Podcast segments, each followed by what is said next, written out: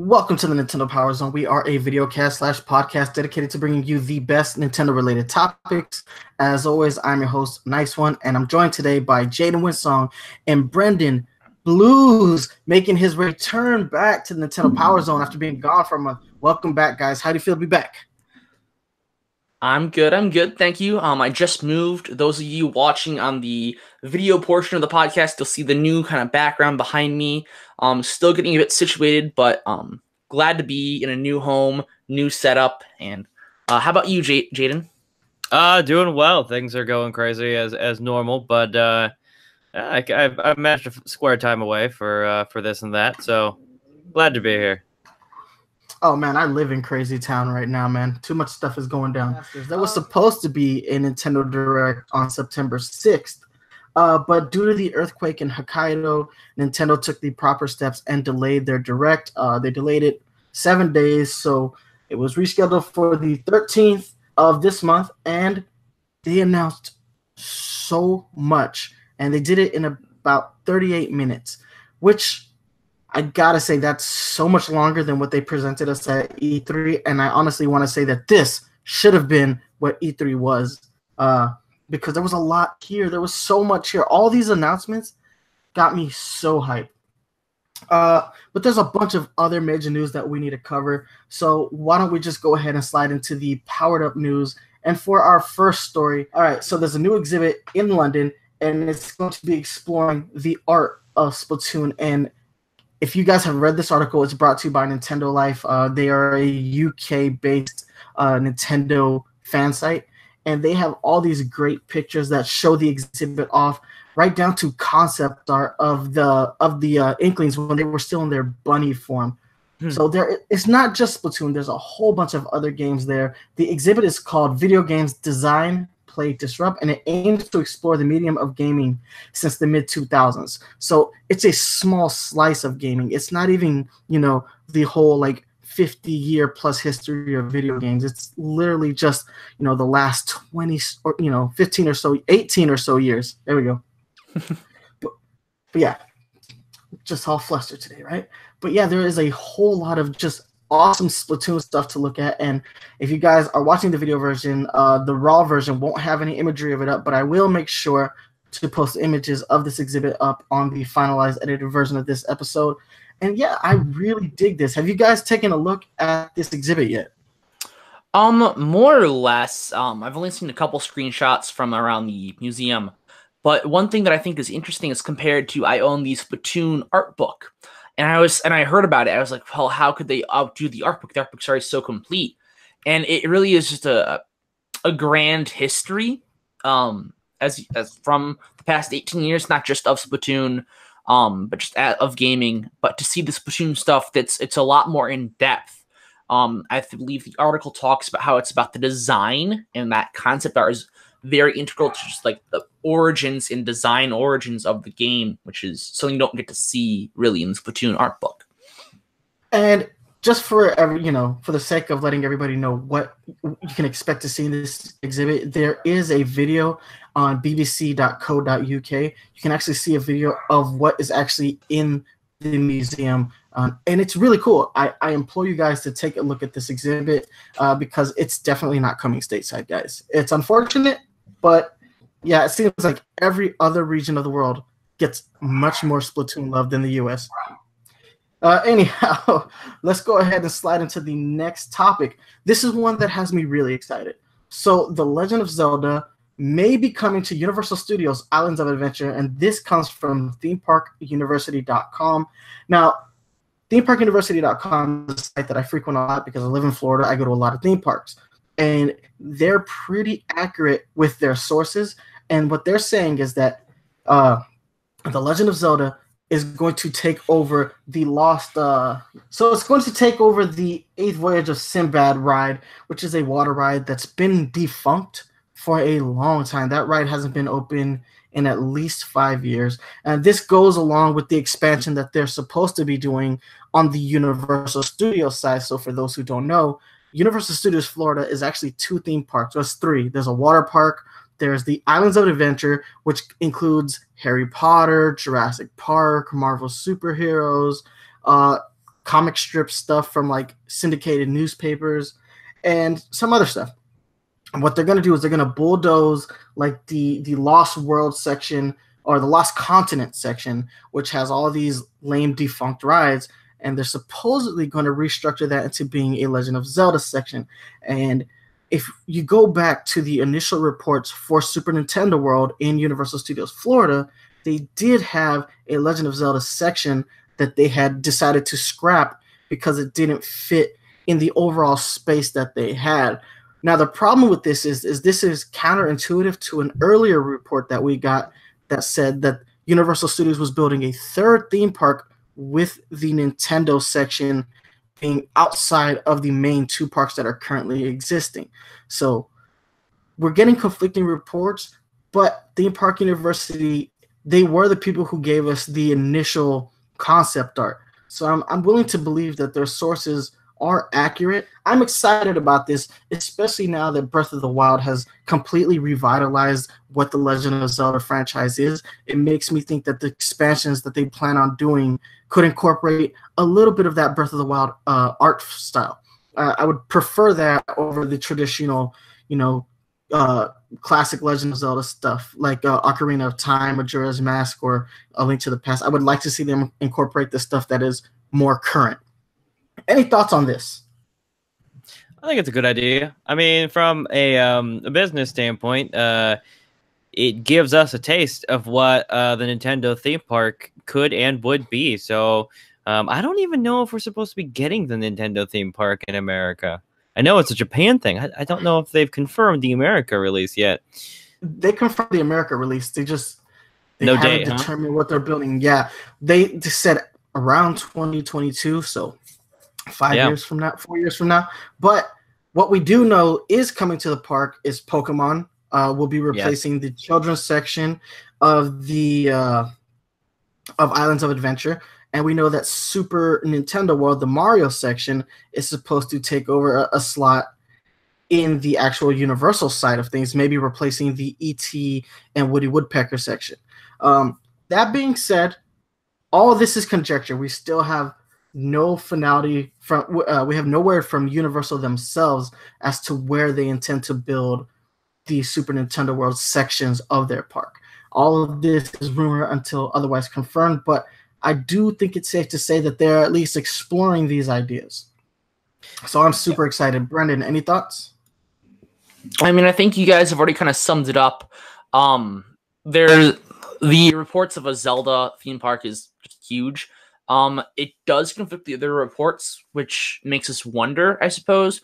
But I feel it's all good because it's going to happen in 2022, and once that happens, it'll it'll be what we want.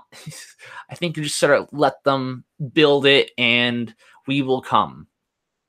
Yeah, there are Honestly, still if it times looks- for uh for for for plans to change between now and then. So, yeah, I agree.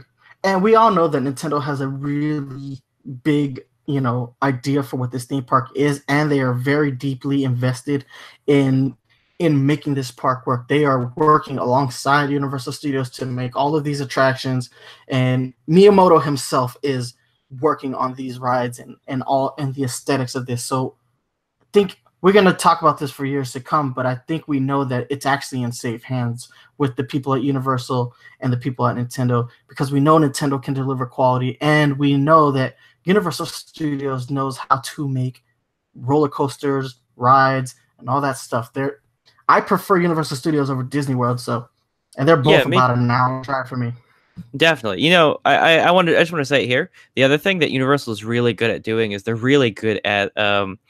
Uh, what is it? Collaborating with gaming companies for the big, the big one being Monster Hunter, uh, with uh, in in USJ Universal Studios Japan. If you brought your Monster Hunter game with you, you'd actually get uh, an, an event quest to download that would give you exclusive armor. So uh, I'm really hoping they bring that sort of spirit of collaboration to the Universal Studios Florida, because who knows what they could bring to some of the main Nintendo IPs.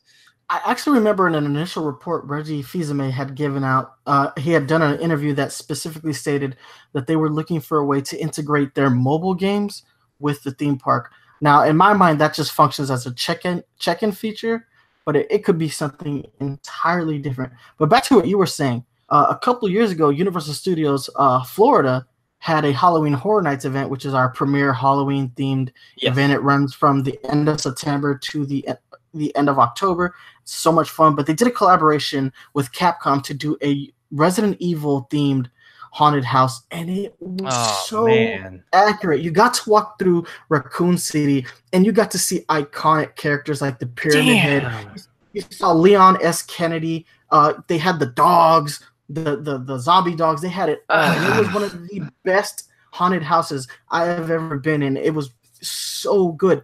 And not just that, they've also collaborated with The Walking Dead extensively to bring amazing Walking Dead theme uh haunted houses. And this year they're going to do Stranger Things. So yes, Universal Studios really knows things, how to yeah. do that.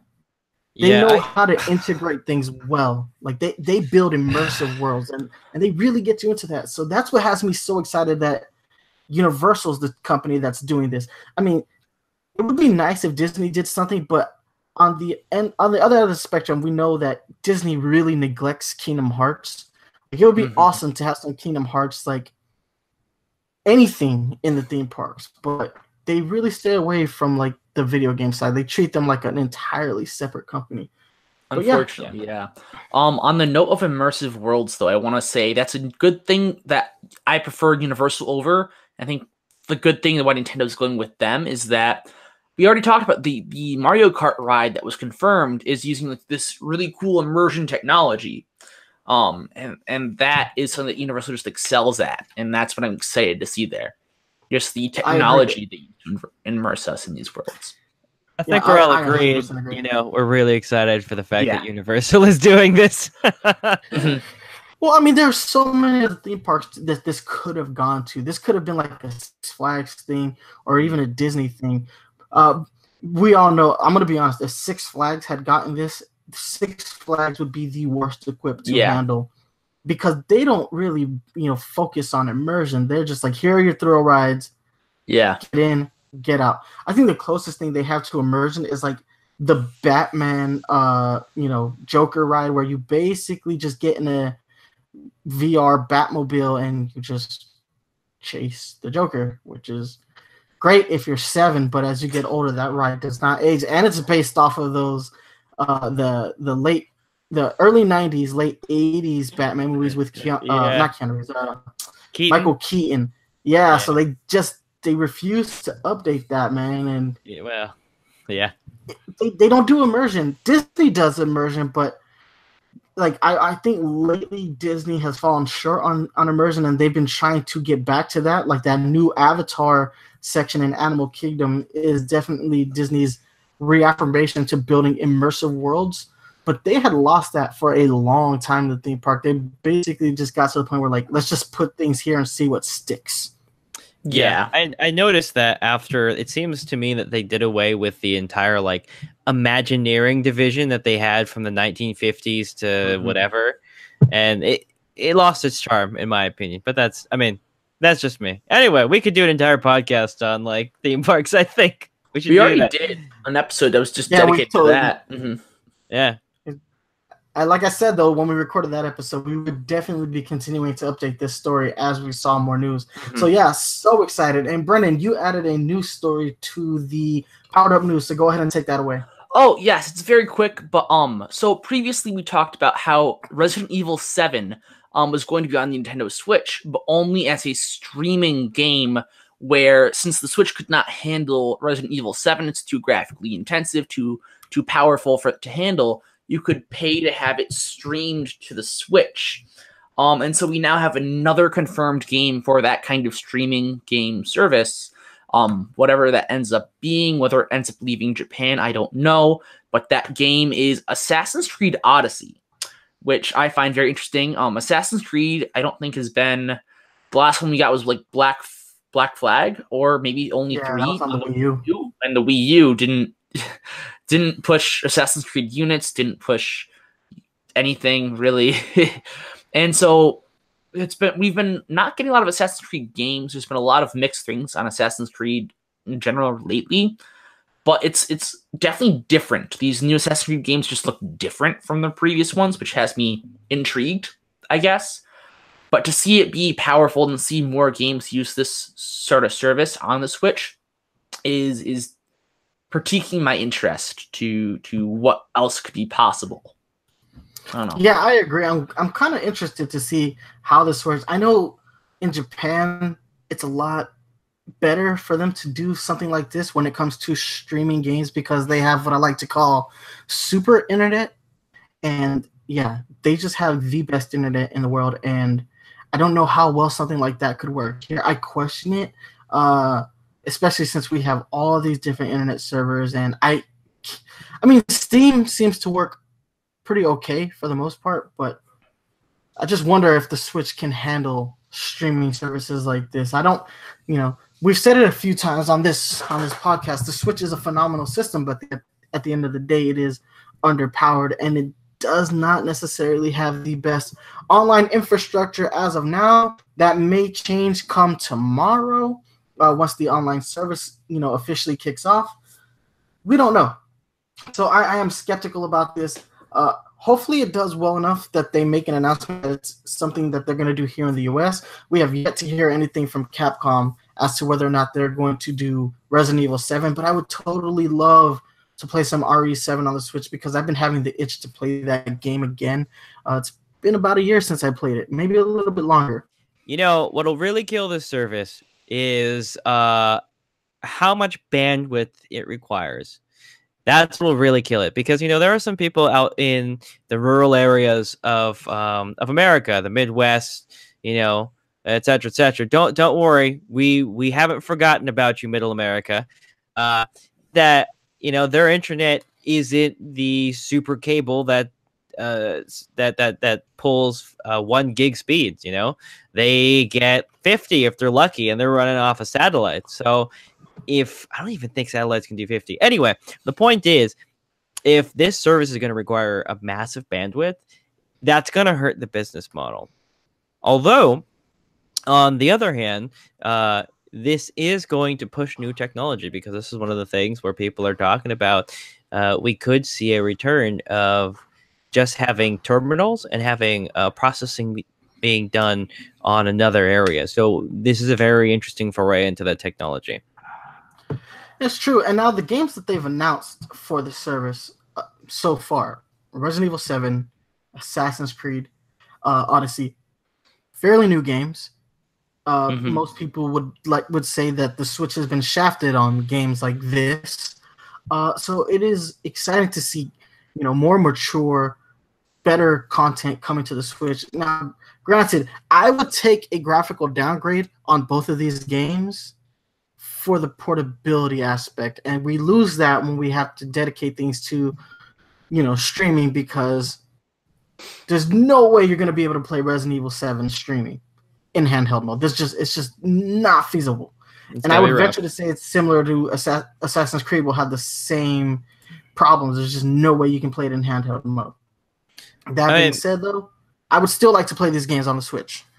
So, so here's here's what I'm gonna say. It's probably not prob- uh, possible, but in the event that it could be, it would drain your battery so bad. Like you'd be lucky to get two, three hours out of that. So, um, I I could see why it would make sense to do docked. Um, yeah, playing Breath of the Wild, I only got about three and a half hours before I had to charge the system, and that was like three and a half hours from fully charged to completely dead. Yeah. Yep. Yep. Yep. So. All right. So I think that'll go ahead and cover our news section. So guys, tell us what you thought, and before we go ahead and slide into our topic of the week, I wanted to say what sources we use. So Today we use sources from Nintendo Life, Nintendo Wire, and Theme Park University. Uh, this is again part of our commitment to let you know where we get our sources, uh, so that we aren't accused of doing anything Philip Mewson related. uh, oh, Philip Mewson, you will always forever be remembered as being a schmuck. I'm sorry to say. All right. So, guys, let's go ahead before we go ahead and cut to commercial. Let's go ahead and get into the topic. Let's talk about the 3DS stuff first. So, there were a few games announced for the 3DS. Uh, let's go ahead and hit them in the order that they were announced. Uh, so, the first one up is Kirby's Extra Epic Yarn. Now, this is a Wii title. Uh, this is a weird one because lately Nintendo's been finding ways to port Wii U games onto the 3DS. We had uh, uh, what's it called? Uh, Super Mario Maker for the 3DS first, and then, then Yoshi's Woolly World, Yoshi's Woolly World, and now we're gonna have Kirby's Extra Epic Yarn, which is kind of a step back. I mean, aesthetically, I thought Kirby's Ep- uh, Epic Yarn was a beautiful game, and it obviously led the way for games like Yoshi's Woolly World and uh, Yoshi's Crafted World, which we're going to talk about a little bit later on today's show. But yeah, not a graphically intensive game. They are adding some new functionality to the game, uh, some extra power ups. Uh, I believe they, there was going to be amiibo support, but the game looks as good as it ever did. Uh, they didn't say whether or not it was going to support 3D functions. And now I know that the 3D functions have been going to the wayside a little bit when it comes to 3DS titles, but still, I thought I love this game. It is on the more baby side of Kirby games. It's like super easy, but it's still a mm-hmm. pretty fun game, easy to play in co-op. So yeah, I actually like this title being on the 3DS. I think if you didn't get a chance to play it on the Wii, this is your chance to play it now. Any thoughts? I really um, hope they add 3D. Yeah, I think seeing how this game in its sort of yarn 2D style will look in 3D has me interested. I yeah. want to know how that looks. Um, in terms of being a Wii port, I've noticed a lot of Wii ports um coming to the Switch, which I don't like. At first, it struck me as kind of weird, but now I kind of don't think it's a bad thing. We've seen, or not to 3DS, but to Switch, I suppose. Um, we saw Go Vacation, which was a Wii game. We saw De Blob and De Blob 2, and oh, Carnival right. yeah. Games, which is like a Wii like almost launched mini game title is yeah. coming. There was another well. game too. World of Goo got announced for the Switch as well. Well, That's World of Goo and everything though. Like, and that was it's true. Yeah, all three of their their games. Uh, what's that? World of Goo, Little Inferno, and yeah. Human Resource Machine are just on every system though. So that's yeah, yeah, yeah. That's nothing to be sneezing at, I suppose. Yeah, um, that's expected at this point. Yeah, they were on Wii U as well. Yeah. Um, but what? But I, am glad to see it. Um, I'm glad to see more Wii games kind of get resurfaced. I think we're at a, a, interesting point where we can port Wii games now. I think, you know, people thought like Twilight Princess was kind of too soon, but now I feel like with the Switch, it's not too soon. I don't know. I feel like Switch, I would not mind seeing some more Wii games. Yeah, I'd like to see know, Skyward Sword and Xenoblade Chronicles One ported onto the Switch. Yeah, mm-hmm. we've already got the 3D, the 3DS, you know, port for Xenoblade Chronicles, and you can take that if take that as as you will. But I want a No More Heroes one and two port. Yeah, that's what absolutely. I want. Absolutely. Or Wonderful 101. Joy-Con support. Uh, mm-hmm. or, or or or Mad World. That would be fantastic. Mad World. Oh yeah, cool, Mad gonna, World would be good. I know for a fact I'm bringing up Wii ports later on in this episode too. So look out for yeah. that when I when I. We're gonna be talking about a lot mm-hmm. of ports today. If we're being honest. Yeah. Mm-hmm. I mean, I was gonna wait to bring this up until later, but I know in terms of I, I just figured I'd bring it up now. But the Wii ports, I know a lot of people have been complaining like, why why does Nintendo just rehash their games? I'm like, really, guys. Come on. If we're going to be 100% real talk honest here, the PS4 Xbone generation has been a shit ton of HD remasters. You cannot mm-hmm. blame Nintendo for taking a piece of the pie. Well, no. I just remember the PS4, the PS4 launched. Done. The like, PS4 launched, and they were like Last of Us HD. I'm like, this game just came out. Yeah, yeah, exactly. But no one got mad at PlayStation for doing it. No one gets mad when Xbone does it, but Nintendo does it, and everyone loses their fucking mind. And mm-hmm. you know, mm-hmm. I, I, I don't want to look like a fanboy, but when people hold double standards, it kind of pisses me off, you know. So the fact that we're oh, seeing remasters now with Nintendo, dude, everyone else is doing it. Just let them fucking do it. That's just the world we live in right now. Same thing with online. No one gives like Microsoft or Sony crap about the paid online, and now Nintendo's going on the paid online, and everyone's like, "Oh, I mean, I get there's are there servers? I'm not sure if that was confirmed, and I'm going to be upset if there's not servers." But yeah, we'll I, talk about that later in the show. yeah, we'll get to it later. We'll get it yeah. later. All right. Right. So let's go ahead and slide into another port. We're getting Mario Luigi Bowser's Inside Story. Now, I believe this was actually a DS game, if I'm yes, not mistaken. Yes, mm-hmm. yes, yes. So it's getting upres to match the newer art style that they did with uh, Mario Luigi Superstar Saga last year. they still. I was not expecting them to announce to re-announce this game because they showed us this game at E3. I was actually expecting them to announce pa- Partners in Time. Yeah, Yeah, I'm I still was upset too. they skipped over that. hmm Yeah, it was really Yeah, weird. Just not making that game. Uh, to be fair, I, I honestly think that is the worst of the Mario and Luigi games. Yeah, Um, but you know that's not fair because all those games were like nine out of tens at the very least. Mhm. Like Yeah, They- they no, said- Partners in series- Time was great. It was really like objectively without without comparing to the other ones, like it's like a seven point five or an eight out of ten on my scale. It, it's it's so like hard to compare it to the other titles because the Yeah. series as a whole is great. Well, there's that's the thing of like there really is no such thing as a bad Nintendo made game. Like they they just come in various degrees of how good they are. Mhm. Yeah. And Yeah. That's where you think when you look at you know partners in time, it's like it's not as good as Bowser's, Bowser's Inside Story Yeah, or that's the true. original, but it's still a good game. Yeah, it's Uh, but they, they added the favorite Bowser series, Personally, I like Bowser's Inside Story, Partners in Time, and then original. But then, um, from there, the Dream Team and Paper Jam are tied for last. Mm, Oh. Paper Jam. Paper Jam is, is the most disap- Okay, I take it back. Paper Jam is actually a bad game. Ugh, because it, it, it bastardizes both versions of those Mhm. Mario RPG games. It is Uh, cool to still. the crossover though, but it's not well it's done. a cool cro- it's an it's a it's a great idea, bad execution, execution. and they need a redo on that one. They need to figure out how to do Yeah. and do it on the Switch. Mhm. Do it on the Switch and do it right. Yeah. Uh, but yeah, again, we know that they've added the Bowser Jr.'s Journey section, which is kind of like a boss rush mode. Uh, not really that interested in this like side stuff. I'm glad they're adding more content. It's an excuse to rebuy these games and not feel so bad. But then I wonder, like, am I actually gonna play that part of the game? Probably not. It's added content for those who want it. That's true. Yeah. Or people who've never played the main, you know, the game originally. and it's Alright. Bowser Jr. and everybody loves Bowser Jr. So It's true. Roy's better. Yeah. Roy and Lemmy. uh, yeah, it's true. But you know, you know what I mean. His children, they loved his children. the Koopalings. All right, so next up, Luigi's Mansion. Uh, this is a port of the GameCube game, which I'm really excited about this because I love that. I love the Luigi's Mansion franchise, and I up until this direct, I did not think that that franchise got enough love. I mean, because they went from console, major console, to their handheld system with this franchise, and we're gonna talk a little bit more about that later.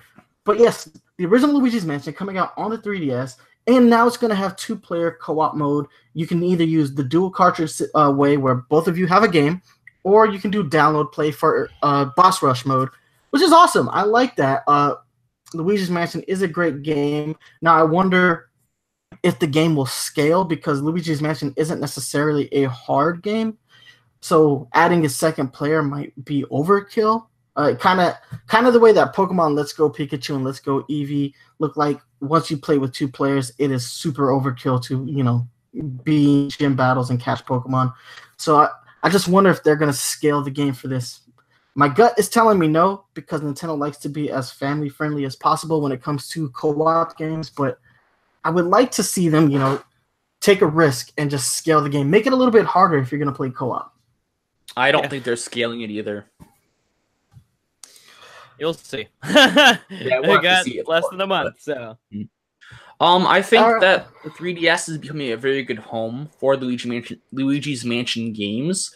Um, I'm glad to see the the original one make a return because um, what Dark Moon was the first three, the sequel, the 3DS one Yes. originally yep. yep, Got- yep, got met with like fairly underwhelming support. Um, but it was it wasn't as good as the first, is what people were saying. And It's I do true. think that, It's- yeah, I think that is I, I, I can agree with that assessment. It was it's a, still a good game, and for the price point, I think everybody should play it because it's it's Mhm. one of Nintendo's like what are they calling it? The selects. Mhm. yeah it's like, yes. you know you pay twenty bucks or $20 less. Yeah. 20 bucks on the 3DS, uh, digitally and physically. So Mhm. you can't really go wrong with this title. It is No. a fun title for the 3DS. And now with the original, you get a chance to go back and play a GameCube classic. And Mhm. I mean, I know it's not that GameCube experience, you know, because you're it's lacking that amazing GameCube controller, but you still, it's still an opportunity to play one of the mm-hmm. best underrated games of the GameCube era. Yeah, I think the part of the appeal of Dark Moon, even if it wasn't to to be a new game, was that you got to experience just Luigi's Mansion in some form again in the modern era. So to be able to experience the first one again, I think is great.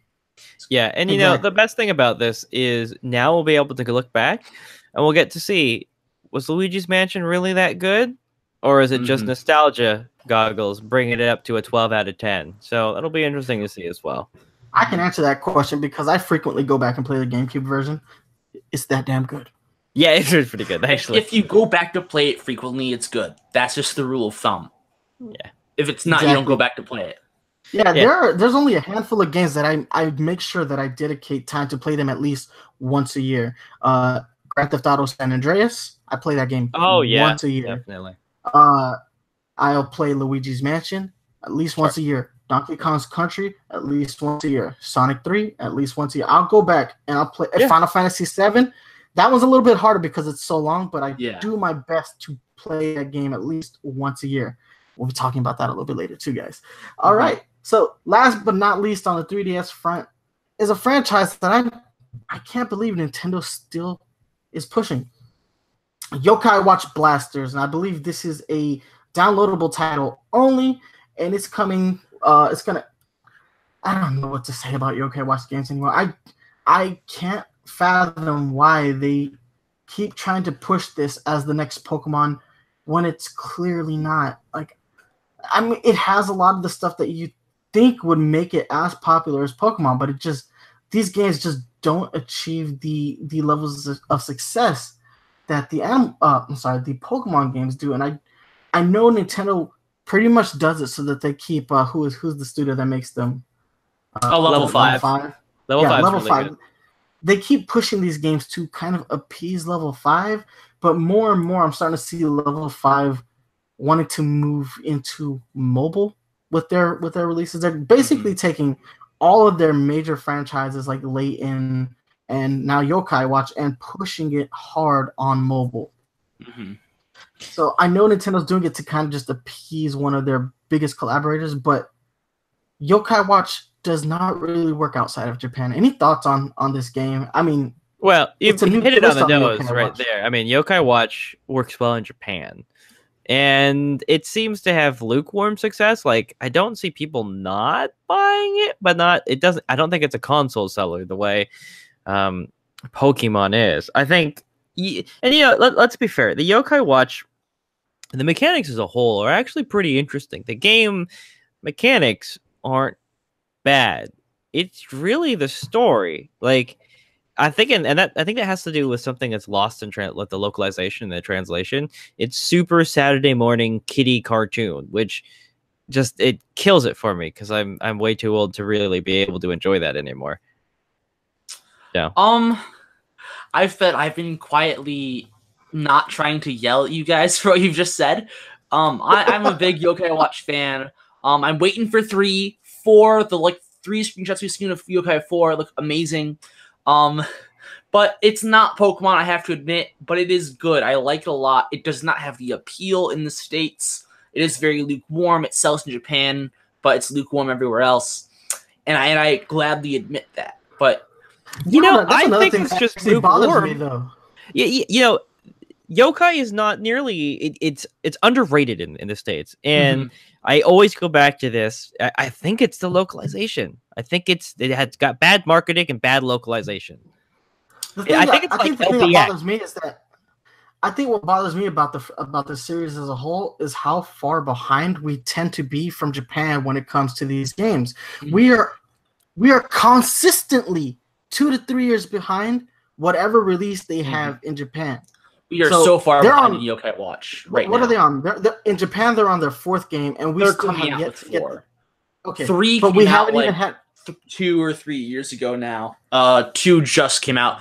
Blasters is a side game that's already in two. It might be in one. They've turned that side mini game into a full game, and that's what we have. It they... is a physical release. They're pushing the Moon Rabbit um D- not DLC but update, which is for the third game. Um, where like you had Pokemon Ruby, Sapphire, and Emerald. This is their Emerald. They do those Emerald sort of titles as download onlys in the US and Mm. uh other localizations. Whew. Didn't they announce another Yokai Watch game that was kind of a side story? Yeah, there's two Uh. phone games which are side stories. But we had one where it's like where you had to go back in time, but it wasn't a it wasn't a numbered Yokai Watch game. That was two. Two is the one you go back in time in. Yeah, yeah, that was the one. Yeah. Okay, so they just announced the third version of that second Yeah, game. which Yes, is I think yeah. so. So there's fleshy bones, or no, fleshy souls. I don't know. There's bones, fleshy spirits in the third one. I've forgotten them. Psychic specters, I think. I wanted to like Yokai Watch. I really did. Uh, I gave it a fair shot, and I even watched the anime. And The oh, anime I is oof. The anime is really bad. Like the only reason I would continue to watch it is because it always came on right before Pokemon on Disney XD. I still watch the anime even though it's bad. I watch it because it's bad. I make I have a running joke where I keep watching it, waiting for the plot to actually happen. and it just never happens. There's never a plot. but then the one time they actually gave me kind of a plot, and then they like didn't acknowledge that it ever happened again after that episode. I was like, what? what? I'm kind of So, curious to see how the fan subs are for that show, if there were one. The translations on that, because I'm, yeah. Again, I stick by the, the by the opinion that a lot of level fives games, like, uh, well, not a lot, but a couple of the ones I played, Yokai and, and Little Battlers Extreme, they had terrible localizations. True, Good but you look at games like Layton, and Layton was a phenomenon. You know, over the last you know ten years, what they did with the Layton franchise, and now that they've moved into like Lady Layton, those games are still amazingly popular, and they're pretty much point and click games. Like we're looking at like a dated, you know, form of play style, and those games do extraordinarily well on whatever platform, especially on the on the DS and the 3DS uh, Mhm. platform. Yokai Watch doesn't have like that magic that the Layton games have, in my opinion. I think also that's because Layton is targeting a different audience. Mhm. it's got a, ri- a wider demographic. LBX and Yokai are are strictly for kids. That's Mhm. like that's who they are. They they target it. It's a very hard line. If you're ten and under, this is for you. We're not going to give the adults anything, which is what Pokemon does really well. They're like, okay, let's make something that everyone can enjoy, and that's I think why they don't mention uh, ages at all. Yeah, yeah, I agree. I can see that. I think also, but I think there's that running argument that Pokemon games start to skew younger with every generation. They have been the- lately. The audience continues to age Grow older. upwards. Yeah, the audience gets older, and but they continue to play the Pokemon games. Yet they, you know, they keep trying to skew the game down. Like Mhm. to be fair, if you go back and you play those original Pokemon games, they're actually kind of brutal. Mhm. Oh, Agreed. yeah. Go back and play. Go back and play Red and Blue, and those games are broken and brutal. Oh yeah. Yeah. Oh yeah. By, you know, by Pokemon standards, by traditional Pokemon standards, those games are broken and brutal. By Oh, yeah. traditional RPG standards, they're cakewalks. Yeah. Yeah. Yeah. Definitely. hmm There's broken mechanics, but they're harder for the series at the same Yeah. time. I don't know. True. Toxic Fleet All right, so that's all I'm gonna that's- say.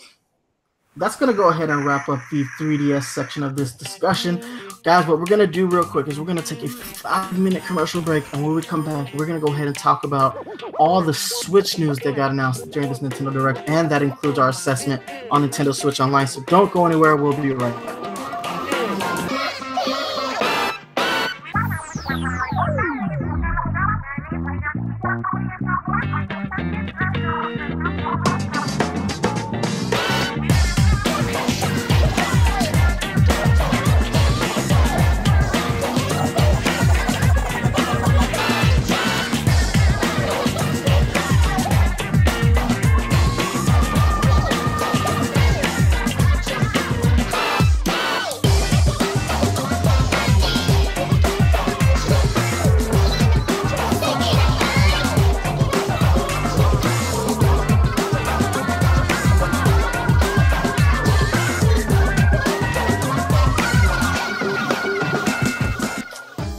Welcome back to the Nintendo Power Zone, guys. If you are just joining us live, we are discussing the September 13th Nintendo Direct that took place just a few days ago. We're giving you our thoughts. We've already talked 3DS. Now let's go ahead and time to talk about the stuff that we all really care about the Nintendo Switch section.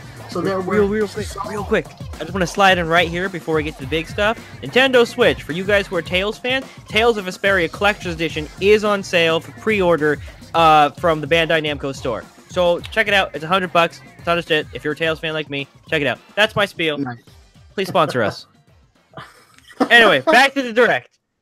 Awesome sauce. So what we have is a crap ton of titles. Legit, this should have been their entire E3 because had they just talked about all this stuff at E3, people wouldn't have been bitchy.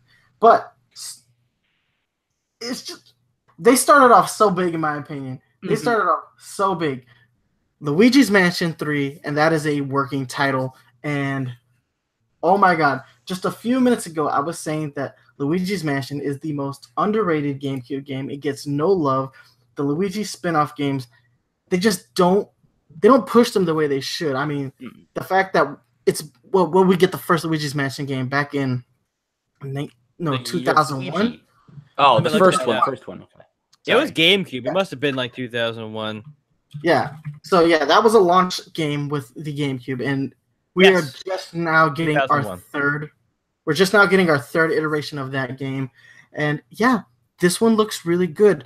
Now, I don't know how it's gonna work, but I implore Nintendo to do something that they did in the arcades. The Luigi's Mansion arcade game allows for motion controls with this giant uh, Poltergust 5000 and the way you catch the ghost is you hit the button and then you gotta kind of aim the, the poltergust at the uh, at the screen and then you gotta pull it so it kind of works like those old NES ga- Zapper games, but it's so dope. And if you guys haven't uh, seen the video, I've done a let's play of that game a few times at the Dave and Buster's in Orlando, Florida. Uh, both me and my fiance love that game, so I hope that they add that kind of functionality to the Luigi's Mansion for the Switch. But yeah, that's a really big title. It's it's a big title with a popular Nintendo IP, uh, and that franchise, it's got a nice cult following. So I definitely hope people get this game. It's coming out in 2019, so it's a pretty big announcement. I, they didn't give a release date, although I am a little skeptical that it may be coming out in 2019 because Metroid isn't going to be ready in 2019. Yeah. But still, I'm super excited. Luigi's Mansion, let's get it. And graphically, it looked okay. It wasn't. It didn't look as good as Super Mario Odyssey, but I'm pretty sure we've just saw an early build of the game, so I'm sure it'll get a lot better looking between now and the time that the game actually comes out. Thoughts on Luigi's Mansion 3, guys? I'm also hoping it's an early build. It did look a little bit messy, but I mean, this is this is you know. So this is one of the things when you mentioned about 2019 is release date. I actually think that might be plausible. One of the reasons why Metroid 4 is taking a while, I, I presume, is that they're rebuilding a Metroid 4 engine, right? So, but with Luigi's Mansion, they already have the Dark Moon engine. All they'd have to do is, you know, pull some crap from there and uh, maybe make some tweaks and you know, if ever goes well, maybe end of 2019. I'm really hoping that they add the co-op features that uh, we're seeing in the 3DS version. So you know, maybe m- local multiplayer is a must. I think, but it'd be nice if you could have like the you know the dual cartridge thing that they do with the 3DS, where I have the game, you have the game, we can have our own screens and play together.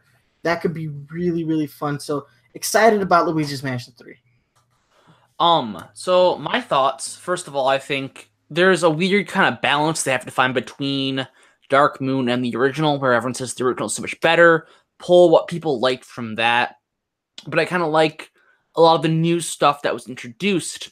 Um, I'm not sure if it's official or not, but I'm pretty sure that we're getting just one mansion, just like the original, whereas the Dark Moon had three. But if you look at the sort of like title card, I guess you'd call it, it shows a very very tall mansion similar to um that one street pass game which is like an endless floor of haunted tower mansions or something um which is it's a cool concept i think to be more maybe not each floor is smaller, but you have a lot, a lot of floors. Could be interesting. I, there wasn't there there was a multiplayer version on Dark Dark Moon that had something similar, the Tower of Scare or Tower of Fear. I don't know, Yeah. but it was let's look that in that too. Um, I, I kind of wish, if we're gonna be honest, I kind of wish if we could go back to last month's Smash Direct. I kind of wish that they had trolled us mhm. the way that they trolled us with this Smash Direct, or with this with this Smash announcement, announcement. with you know Luigi with the Luigi's Mansion where they had dead Luigi and that became a meme for a little while. That is I- a perfect wish they had done segue. that. That's a good segue into what I want to talk about next. I hope we get Castlevania DLC, where Luigi's Mansion, the mansion is now Dracula's castle. And I think Dracula's castle could be very interesting. I think you wouldn't be able to have a lot of the Castlevania enemies per se. Some of them just won't fit. A lot of them could. Um, platforming, I think, would be harder, but you would just have it more themed to be a, a Castlevania type game. I don't know, but I'm really hoping they put some some Castlevania DLC. I that would be really interesting. I I can't see It's Nintendo ambitious. doing something like that, but It's if they did, it could be a lot of fun. hmm but I, All right. I think that was a good tease. I think it was cool to tease it so early with like Luigi's Mansion, get it in our heads that like it exists, and then announce it. As well as I think they people pointed out that it's a new poltergeist or poltergust um that he used in the trailer to get people like sort of speculating, is this coming? Is this happening? So that was actually smart. They didn't troll us so that we could actually think about it for a while. Hmm. Yeah, I, I didn't really notice if the poltergeist was different in this specific trailer, but if it is, I'm gonna have to go back. I've seen this direct like three times, and I'm still haven't paid attention to some of the finer details because every time I've watched the direct, I have been, you know, writing our show notes Mhm. so that we could discuss all the announcements that came out of this massive direct. Yes. So, speaking of massive, Splatoon 2 4.0 update. A lot of changes in this update. So, they're making a huge change to Splatfest. Splatfest will now be divided into two categories normal and pro. So, your normal battles, uh, the category can be played in solo or as a team of up to four people. So, it's going to function essentially like Salmon Run, which Mhm. I love that idea. I have always wanted to play two player Splatfest because it's not often that you can get a team of four, you know, to just do Splatfest with. I mean, every now and then you, I, I can accomplish that, but it's a lot easier to do a team of two or three. And before you didn't have that, you really didn't have that option of playing with your friends during Mhm. Splatfest, which was the worst idea ever because if you're going to basically remove all of the other features in the game so that you can do Splatfest and you can't play with your friends, that blows. I mean, there are a few times where I've been able to play with Mario After Party and my fiance randomly. I remember when the first Splatoon game was out, Mario After Party and I used to try to hit the button at the same time to see if it would put us into the same lobby. And every now and then that would actually work, which would be funny. Uh, but you never really get to play with your friends. I like this option. and the game will just compensate. So if you're playing with less than, you know, four people, so if you have a team of two or three, the game will just find a random fourth for you. Very awesome. Pretty much functions just like Salmon Run. Uh, when you select continue or change gear and continue, you can now continue on to the next battle with the same team. So if you had success with the team, you can now change your gear and then join back in with that. It'll probably slow down how quickly you get uh, matched up, but I mean, it guarantees like a sort of synergy if you Mhm. if you've been playing with the team and you've been doing fairly well with them. Mhm. Uh, points for turf will now be ranked by individual players. Are wait, player points for turf linked by individual players are added to the points earned by the team for a winning battle, resulting in a value known as clout. And the side with the most clout at the end of the Splatfest is the winner. Clout is not added for battles between uh, teams of the same side. So if you're on the same team, so if it's like a spoon versus spoon team, you're not going to get any clout for that battle. So you have to be on an opposing team in order to earn clout. If the combination of visual look and type of all four teams game where meets certain conditions, a synergy bonus is triggered. So coordinating your gear will allow you to have synergy. That's a really cool one because then you have like, you know, gear themed teams. I like that mm-hmm. idea, especially now that they've got like that new weapon pack that just got announced where you have like, uh, where it's like that monochrome color where if everyone yeah, is using like th- that white and black gun, mm-hmm. you might get a synergy for it. That's gonna add a whole lot of depth to the way that you play Splatfest. I hope they integrate that into the ranked battle system. Mm-hmm. Uh, and let's see. Okay, when you're on a winning streak, you're more likely to match with other teams that are on a winning streak, so the matches should get progressively harder. Mm-hmm. And then, and this is the last section for Splatfest Battles Normal. Uh, when there are multiple teams with the same number of consecutive wins, you'll be matched with a team as close to your skill level as possible. So your power ranking will play a factor in Splatfest going forward in normal mode. Very mm-hmm. cool. As far as Splatfest Pro, when you win a battle, you increase your own Splatfest power and receive clout equal to the opposing team's approximate Splatfest power. The side with the most clout when the Splatfest conclude wins. Clout is not added for battles between teams of the same side. Battle participants are chosen from players that are as close in Splatfest power as possible. So if you suck, you're gonna be playing with sucky people. If you're good, That's you should me. be playing with really good people. Hmm. The top 100 players in Splatfest power rankings on each side will be displayed on Splatnet 2 in the Splatfest top 100 list. So we're getting ranked for Splatfest if you're playing in Splatfest Pro mode. Very mm-hmm. cool. It, it, adds some of the competitiveness back to Splatfest that has been lacking. Uh, mm-hmm. so there are some other changes. Uh, you're going to continue to earn experience even after a Splatfest T is at max level. Uh, players will earn a random ability chunk each time they pass a certain point threshold. I like that one. Mm-hmm. Uh, 10 times battle and 100 times battle will now occur randomly, earning players on the winning team a huge boost of class for their side. So you're going to get power boosts the, uh, for certain criteria that's met. They haven't specifically said how frequently you're going to enter a 10 times or a 100 time battle, but it's nice to know it's there. When a friend wins a 10 times battle or someone somewhere wins a 100 times battle, that information will be displayed on the lobby screen or the signboard in Inkopolis Square. So people are going to know that you've won a 10 times battle because they're going to see it pretty much a Ready Player One style in the Splatfest lobby. And if you guys haven't read that book, it's your own damn fault. There's even Don't a movie, movie now, too. Don't even like, watch the movie. Okay. Don't watch the movie. read the book. Well, like, there's read no the excuse to not have some kind of culture of what we're talking about here. If there's a what's movie, culture? Though. I've never heard of culture before. Go right. read a book. What is so book? the last the last other change is the amount of Splatfest power does not increase in these battles. So that applies to Splatfest. There are some other changes to multiplayer, which we're going to go ahead and discuss. Uh, the layout and terrain of certain stages has been modified. So Starfish main stage, they've changed the terrain in all modes, uh, made a major change to the terrain from spawn points to the center of the stage. Now, Starfish main stage is one of my least favorite stages. So anything they can do to make this stage better, I'm I'm I'm about that life. They've made changes to Snapper Canal and Piranha Pit. Uh, they've changed some of the weapons. If you guys want to take a look at all these uh, upgrades, you can go ahead and go to Nintendo Everything. They have a very detailed list with all the patch notes. Uh, but there have been new weapons added to the game, which I really love these black and white uh, weapons that they've added. They look really good. We're getting new stages in October.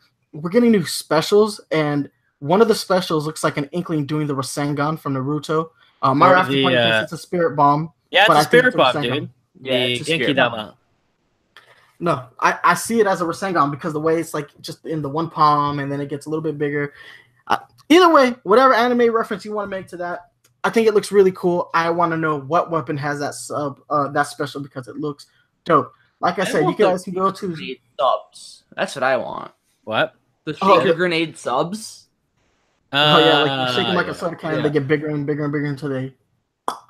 Yeah, there are a lot of big changes to Splatoon. So you guys need to go ahead and check out the past notes. You can go to Nintendo.com or you can check out uh, the Nintendo Everything site because they really detailed patch notes. A lot of changes coming in the 4.0 update, and I believe the weapon pack is out now. I haven't had a chance to go back and play Splatoon since the update, but I believe the weapons are out already.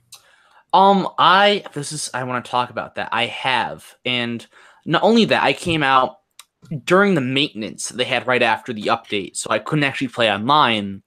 So I took the opportunity to finish playing the Octo expansion, and so per, further backstory. Um, after they announced the release date, like the day after E3, uh, I was all busy with with moving out of my old place, so I didn't get a chance to actually play it. I played most of it fairly recently, but didn't actually finish it.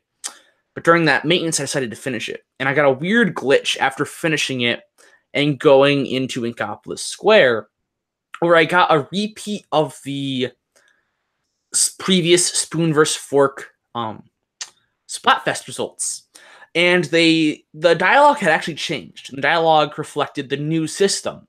And so popularity, the, the popularity was the same, but then it had clout for both normal and pro Splatfest, they mentioned.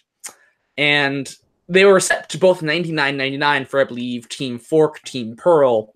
So the measurements themselves weren't accurate, but I thought it was interesting to see that the the dialogue had changed. The like the information had changed accordingly, and then of course Marina blew up at Pearl, and that awkward blow up happened again. I got to witness that a second time. I was hoping so, they'd give me more sea snails because said my sea snails would be available to pick up. They unfortunately weren't. So, oh well. Can't uh, win them all. So that was really on. interesting. Yeah. Weapon pack is out, by the way. No the one subs thing, or specials, though. There's the one thing I do want to mention about this list is the seeming lack of any sort of reference to a um, what do they call it? The cheat protector, cheat protection. So. Mm-hmm Oh, the hacker. Yeah. The hacking protection. So that's a little bit disappointing. I'm hoping they're really dealing with it um, and just not mentioning it mm-hmm. as opposed to ignoring it. But I guess we'll see well, once the next Splat Fest comes around. Perma banning, perma banning anyone who was caught cheating, but they mm-hmm. haven't exactly explained how they're going about catching cheaters. And I hope they're not just using that report system that's part of the Splatnet 2 app.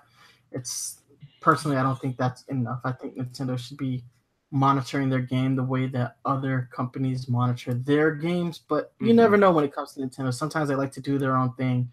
Yeah. Uh, so sliding into our next topic, Mega Man 11. Super excited oh, about this yeah. game. It got a playable demo that was released the date of the original scheduled time for the direct. So it was released September 6th presumably after the time that the, the direct was supposed to end. I haven't had a chance to play this demo yet. I've watched gameplay of the demo. It looks phenomenal. I just haven't had a lot of chance to play video games. I've been so busy lately, but I so that's a damn lie.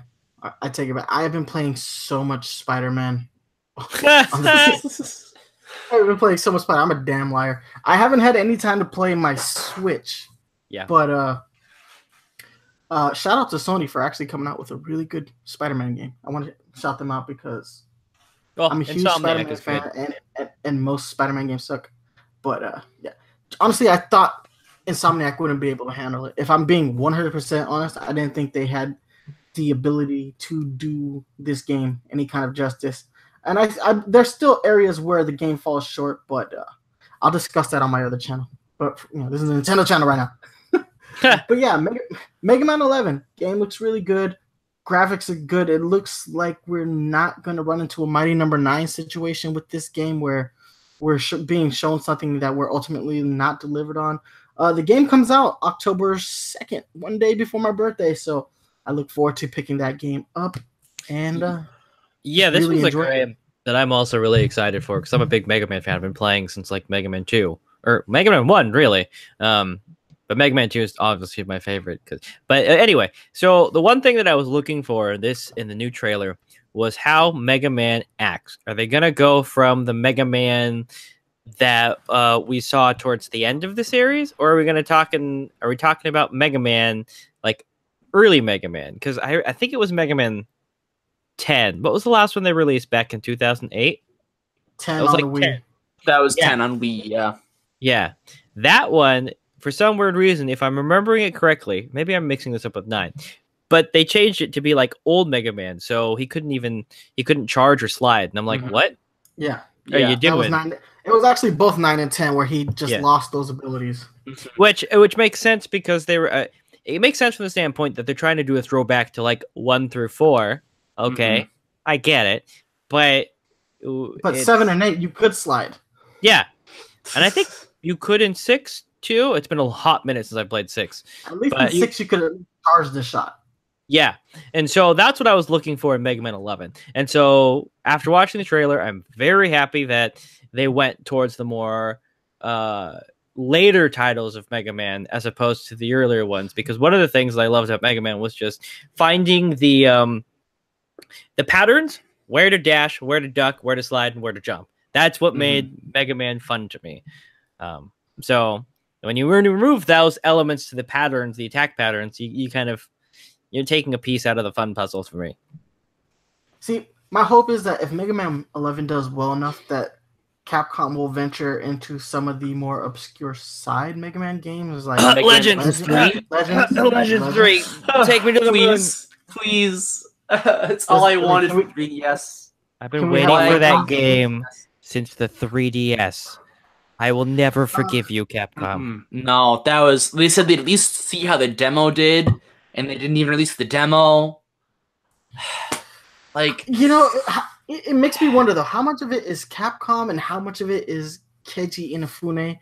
Like, I know it's like Both. it's Yeah, it's, it's like it's uh, blasphemous to talk any kind of trash about Inafune, but I think the whole Mighty Number Nine debacle puts him Well- in a different light, and it makes me wonder how much of of these you know choices come down to him being overly ambitious and unable to stay focused because it wasn't just Mega Man Legends 3 that was canceled it was Me- uh. Mega Man Universe and mhm. that weird Mega Man Online game that was going Mhm. to come out in only Korea. Like he was trying to work at three games at the same time, and ultimately none of them were released. yeah, the plan Yeah. for Mega Man in like It's- 2011 or 12. It's also because he left the company. Like he left the company in like 2006 and 2007, and and so this is one of the reasons why Inafune was was upgraded to god tier status. When he left the company, he had the chutzpah to um to to criticize the Japanese game industry, which Well, he was was Kojima before. Kojima was Kojima. Mhm. Yeah, yeah, yeah. And this was like 2006 when he did this. That y- no one did that in 2006 because if you remember the state of the industry in 2006, it wasn't Western games that were on top; it was the Eastern JRPGs.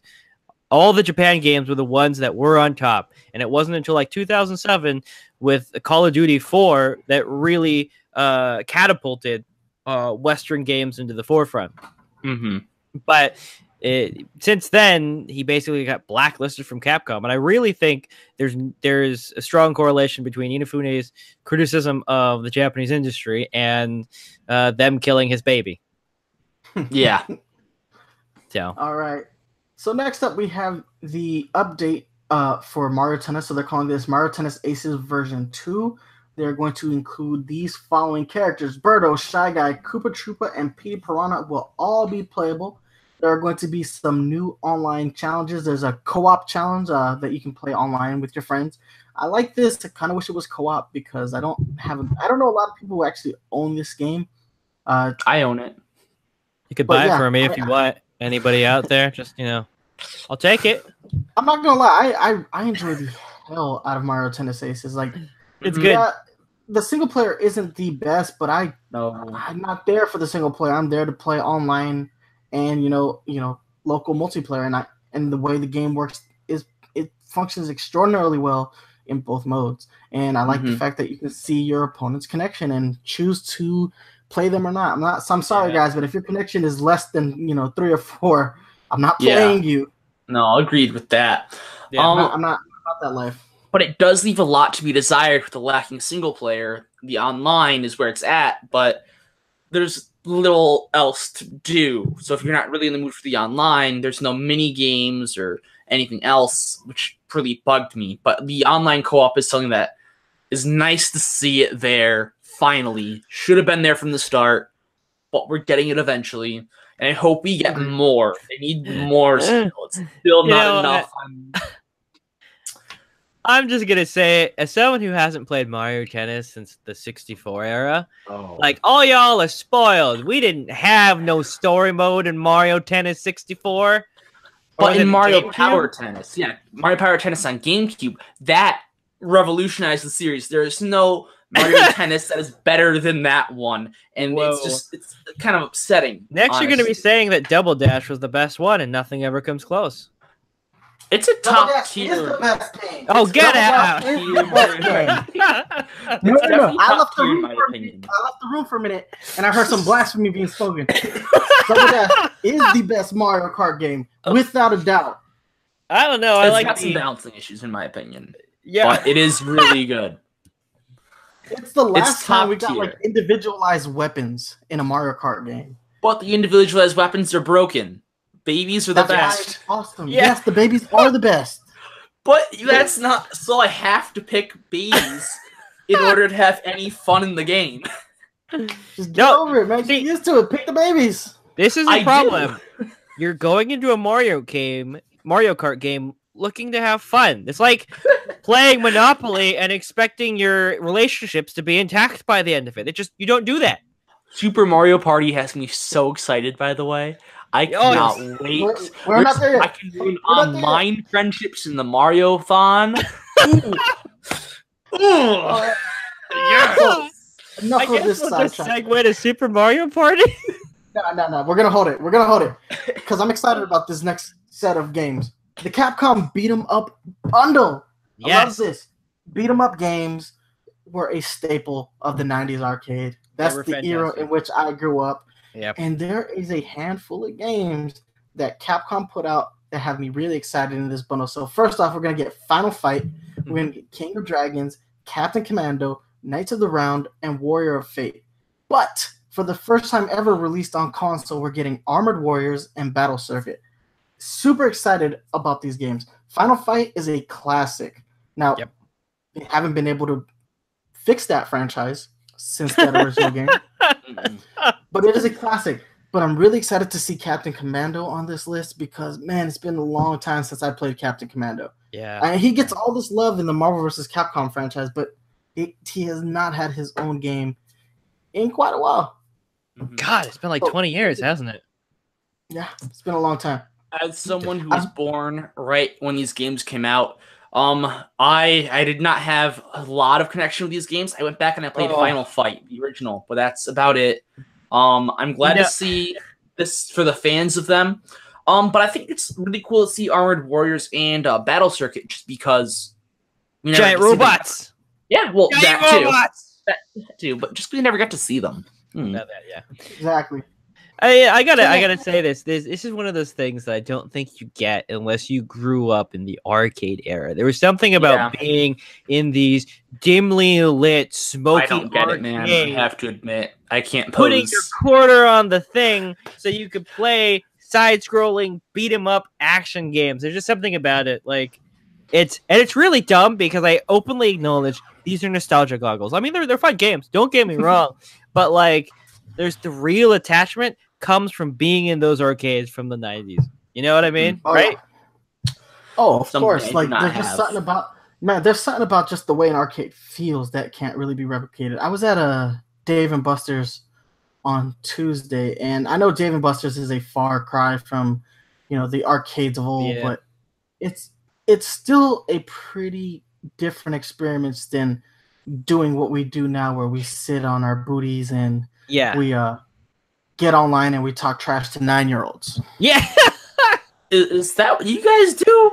You no, guys- usually it's the other way around. I'm I I try and be like, hey, yo, your mama thinks that you should go to bed, and that's the extent of my insult these days because I don't know what the hell they use, and then they use some slang that I don't know. I live a Well, sad everything- life. Well, uh, apparently everything is lit. Yeah, I No. don't know what that means. Everything's lit. anyway, back to Dave. How much Buster's. trash do you think Reggie Fils-Aimé gets talked to on the battle bus in Fortnite? Oh, I wanna.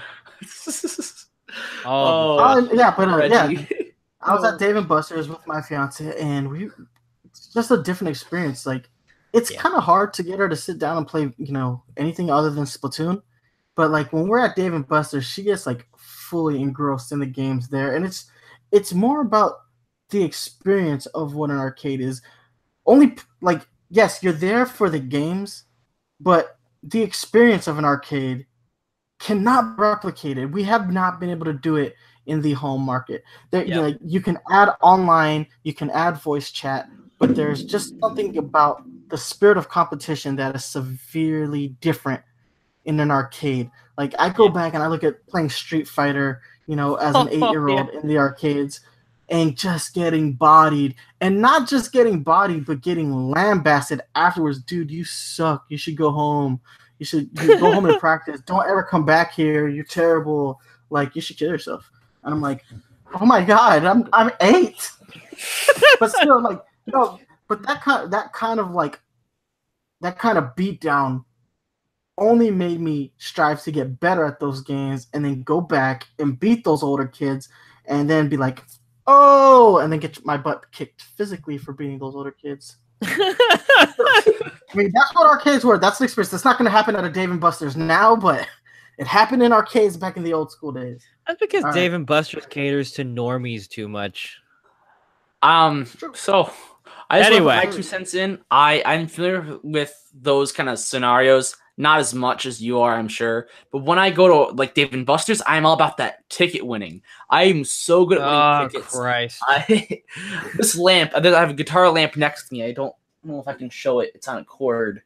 Um, this lamp, Oh, along with Christ. many other things that I've wanted arcades. My pride and joy. I have a friend who's good at claw not gonna lie. machines. Friends good at Tetris. We clean shop. One guy's just good at Dance Dance Evolution and Guitar Hero. We clean them out. Scoreboards, tickets, stuffed animals everywhere. Hey, I'm not gonna lie. I did the dickish thing I could possibly have done the other day when we were there at Dave and Buster's. I went because they have the Mario Kart Arcade Deluxe at our Mhm. Dave and Buster's, and that's a four-player where everybody sits in the little car and you race, and you got the gas pedal, the steering wheel, and all that. Don goodness. Chan's the best character. I was playing as Baby Mario because you got to play with the babies, Jaden. Traitor. I was playing as Baby Mario, and on the in the in the cars next to me were like a seven-year-old, a nine-year-old, and maybe a six-year-old. Oh, And I'm not gonna lie, I brutalized those children. oh, how dare you! You know, if I it was looks hit- like I I'm was judging them you, I was hit. I was I am hitting hundred percent judging you right now. That is an accurate look. it was it was so funny because my fiance is recording me play, so I'm gonna upload this soon, and you can hear her saying, "Oh, Den Den," as I throw a green shell and smash the eight year old with the green shell. Oh, I Oh, won that race.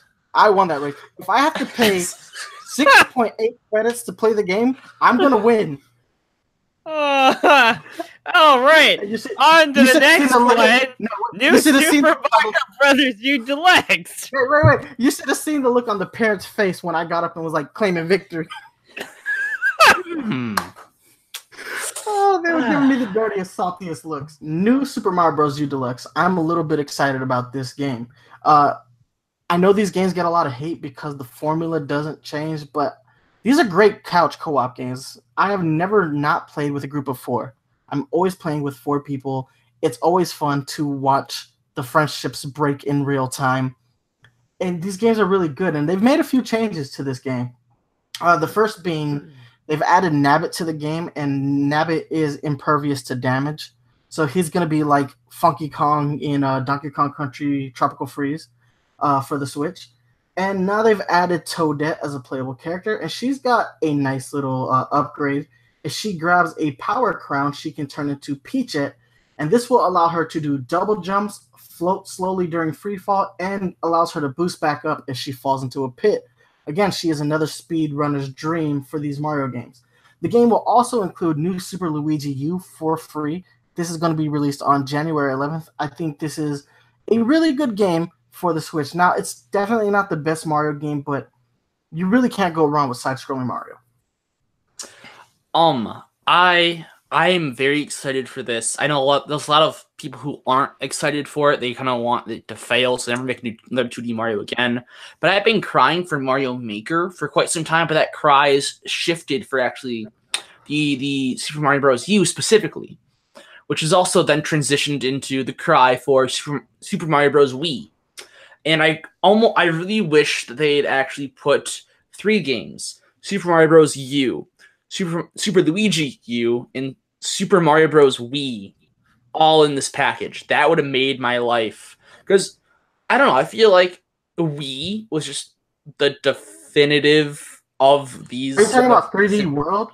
No, no, Wii. So so of Super Mario Bros. U, Luigi U, and the Wii 2D side stroller. Yeah, yeah, I know what you're talking about. New Super Mario Bros. Wii. For yeah. it had okay, it had. Blue Toad, who's my I'm gonna be okay. so upset if Blue Toad is not actually in this game because Blue Toad is the best Toad. See, if they don't, when they announced Toad. Captain Toad, I wholeheartedly expected them to announce Super Mario 3D World, and it was kind of like a a side swipe when they announced this particular game. Uh, not that I'm disappointed by any stretch of the imagination. I think this is a really good game one of the best couch co-op games you can play with your friends. Agreed. I still wish they would have added some online to this game, which doesn't look like they've done because Mm-mm. this would be a really fun game to play online with your friends. Uh, you just don't have the option of couch co-op. Yeah. Uh, but still, I, I, I, like this game. I like the changes they've added, and I like the fact that Super Luigi U is going to be part of this bundle. Mm-hmm. So yeah, it's a pretty good get in my opinion. it would be a better get if they added Wii into it. It would have been better. Agree. All right, so next up we have Katamari Damacy Reroll. Never played this game, so Katamari. anyone here? Katamari Damacy was a great game. It was it was a cult classic, mostly mm-hmm. a because it's super bizarre. Yeah. The entire idea is that you roll shit into a ball, not just like am I talking like literally sh- you, you go from like tiny things like pieces of paper and paper clips to fucking houses and cows, mm-hmm. and then beyond that. So it's literally just the most random things, and uh, it also had a killer soundtrack. The soundtrack mm-hmm. was fantastic, and the art style was just super bizarre. So it's a cult classic. Um, I don't. It was never really super popular back in the day, from what I remember. I but it did so. have a a cult following. People mm-hmm. who who bought the game every single time. I'm one of them, so.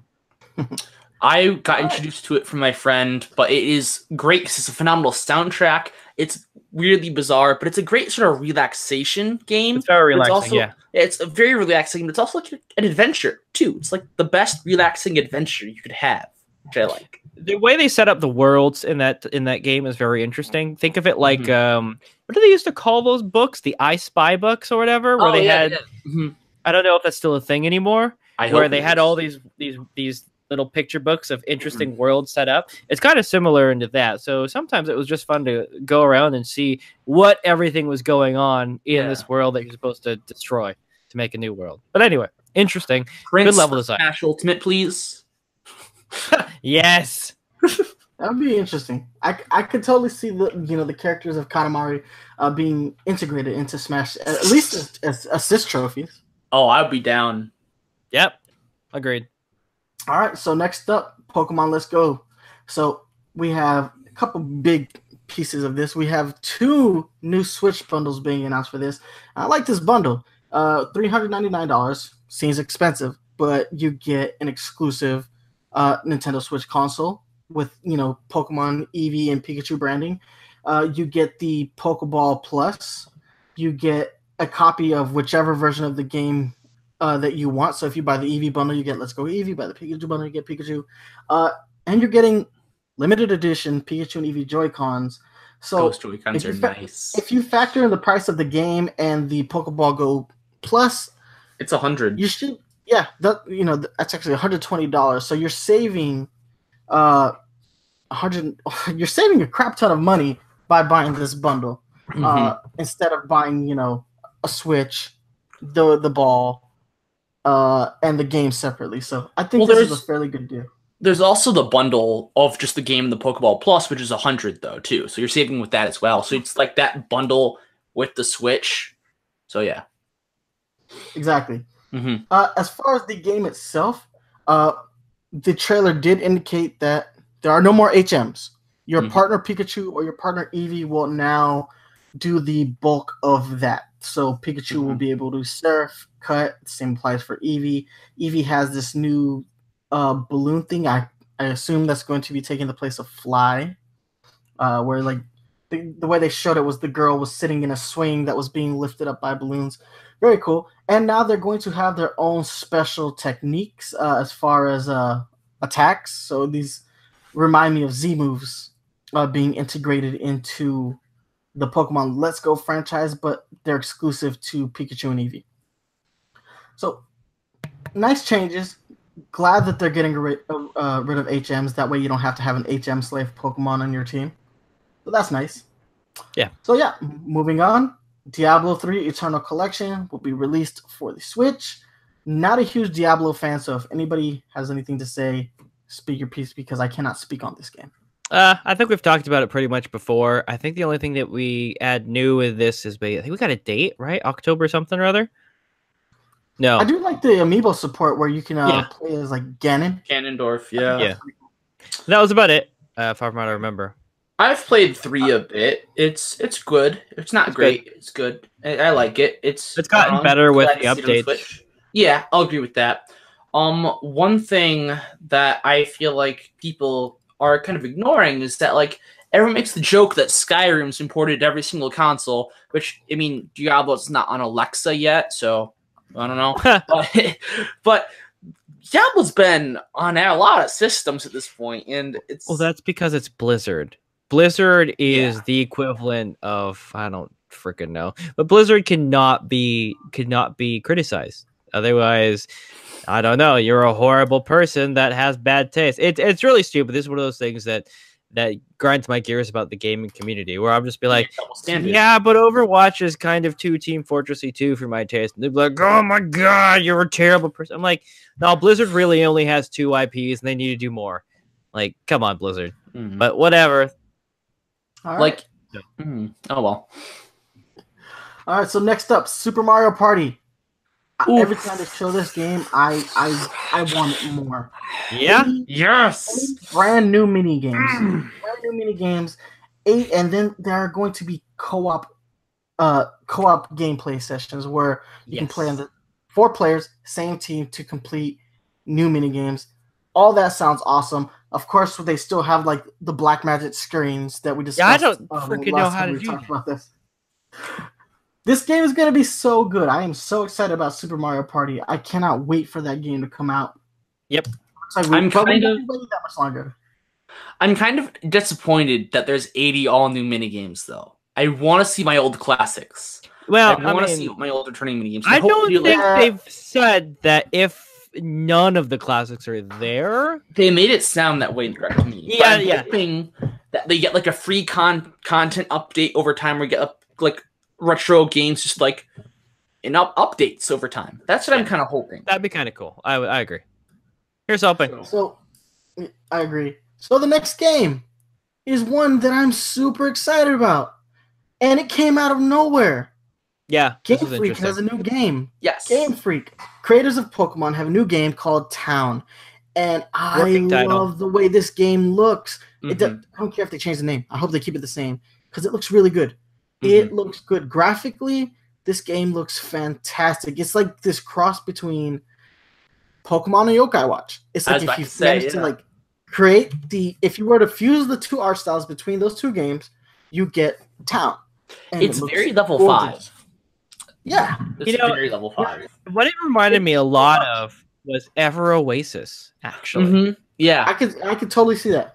Which I really like the style of Ever Oasis. So this game is very intriguing. Mhm. I'm really interested to know more Yeah. um, because the combat system it's supposed to be turn-based, but the combat system doesn't really look very turn-based, not in the way that we're used to turn-based. So Yeah, it that kinda is a little bit like the Xenoblade like battle system. yeah, kind of. So I'm very curious to see how that pans out. it almost looks like you know since you have a small world being just the town that the world goes on as the battle goes on so like you got the guys at the market just buying the groceries while you're fighting the monster, and you you can look over and do that, and he'll like pass you a leaf of lettuce, and the lettuce has the properties to heal you in battle, and so it's Yeah, we'll like see. the town interacts with the battle, which I kind of like because the world I think interacts. what's Yeah. most interesting though about this game is that it's a Game Freak game, and Game Mhm. Freak has been silently moving away from Pokemon game. Uh, last year they had a game, uh, and then the year before they had Pocket Jockey, Yes. uh, which was the horse game, and Mhm. they had I can't remember the game that they released last year, but the and then they had that one game where it's like you're a ninja and you have to like attack So- with music. yeah, yeah. So they had HarmoKnight. Um, that was a good one. Yeah. yeah, I loved Harmo There we go. Um, I liked Giga Wrecker, which is on Steam, which blew my mind. They made a game exclusive to Steam, and that's weird. we had um, uh, I just had it, now I've forgotten. Pocket Card Jockey, you said it, which is one of my favorite, if not my favorite, sort of time passers. Um, especially for the 3DS. Like it's a game I can always kind of go back to because it kind of takes like a good breeding Pokemon element and just puts it with horse racing and and cards. It's like it's the breeding element gets me the most in that game. I'd say. I remember the other game that they released. It was Tembo the Badass Elephant. what? How have I not heard of Tembo that? the Yeah, it's a it's only for the PS4 and Xbox. But yeah, Really? yeah. So in Huh. 2013 they released Pocket Pocket Card Jockey. Tw- 2015 Tembo the Badass Elephant. 2017 Giga Wrecker. Mhm. Uh, and then they're going to be working on Town. So they've been making. uh, Obviously, they had a Bulldozer in 2005, but yeah, Mhm. they've been silently slipping away from Pokemon, and it started with pretty much Harm HarmoKnight. Harmo Knight, yeah. No, I just love it when uh when uh the uh when Game Freak steps away from Pokemon because it's the thing is they've been working on Pokemon games for over 20 years Yeah. like it's nice to see them you know venture outside and try these other things and HarmoKnight was a good game and i'm i'm so mad that i forgot the name pocket Card jockey was just a great time waster that was like the game that you play when like you're in between like A doctor's appointment. when you're on your lunch break at work or you're in between classes or when you just when you just have that extra like Mhm. five minutes to kill that's when you play Mhm. pocket card jockey Yeah. Um and you you stole the words right out of my mouth. I was actually going to say that when you froze is that I'm so I love it when they branch off from Pokemon. It's such a nice refreshing take, but I know I can love it and enjoy it cuz Game Freak's doing it.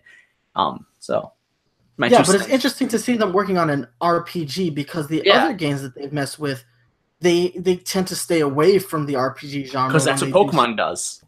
exactly. Mhm. So it's it's weird to see them doing something. Now, will Town be successful? Will it reach the same heights as Pokemon? Probably not. But from what I from what they showed in this trailer, I definitely think it's one of the games that they could branch out into and like make sequels because that's the one thing that I've noticed is they have branched out, but no game has had a sequel yet. They no HarmoKnight too. this This isn't like your. Square Enix Bravely Default, where like Mm-mm. Bravely Default Two comes out, Bravely and then second. there are rumors of Bra- uh, Bravely Default 3 are on the horizon. So, especially after, although I would rather have them work on an Octopath Traveler sequel at this point because Yeah. that game is awesome. But still, yeah, I'm so happy to see Game Freak just branching out and doing doing new stuff. Mhm. It, it allows them to to to come back to Pokemon with you know fresh eyes. Mhm. All right, next up is Cities Skyline Nintendo Switch Edition. I believe this is a PC game. Yeah, it was Pretty originally sure. a PC game that was released shortly after SimCities and did better than SimCities because it was what SimCities was supposed to have been. Um, long story short, if you like SimCity, you should pick up this game because it's much better. And the fact that you can take it on the go is really good. So, Mhm. Um, if you don't like SimCity, then maybe it's a skip. And that's really all there is to say about it. Yeah.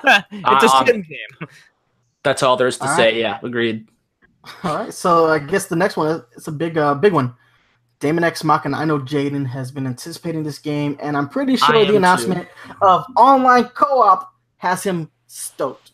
You know, Foaming more than the the mouth for me. online co-op, it was the the what I was actually looking at was the robots and being able to get out and the way the size of it, it of it in scale um, with everything else in the world. Because the guy who does the robots um, is the same guy who has designed Gundams um, for a couple of the different Gundam series. So um very famous fam- famous guys so that's what i was actually more interested in the co online co-op is cool i'm totally gonna be playing with people but more than anything i love a sexy robot i mean Now, and we talked about this last time, but this game is being developed by Marvelous Studios, who has an amazing track record. Track record, Like, yeah. they, they they make great games, and not just for you know PlayStation and Xbox. They make great games on every console they manage to get their hands on. So I'm excited to play this, and I love the uh, customization where like you can destroy an enemy and then equip the the parts that break off of them onto your mech immediately. You don't just you just you break them, you take their parts, and then they're yours to, to battle with. I love that. Yeah. They and the customization even goes down to the the humanoid that's piloting the mech. All that really dope.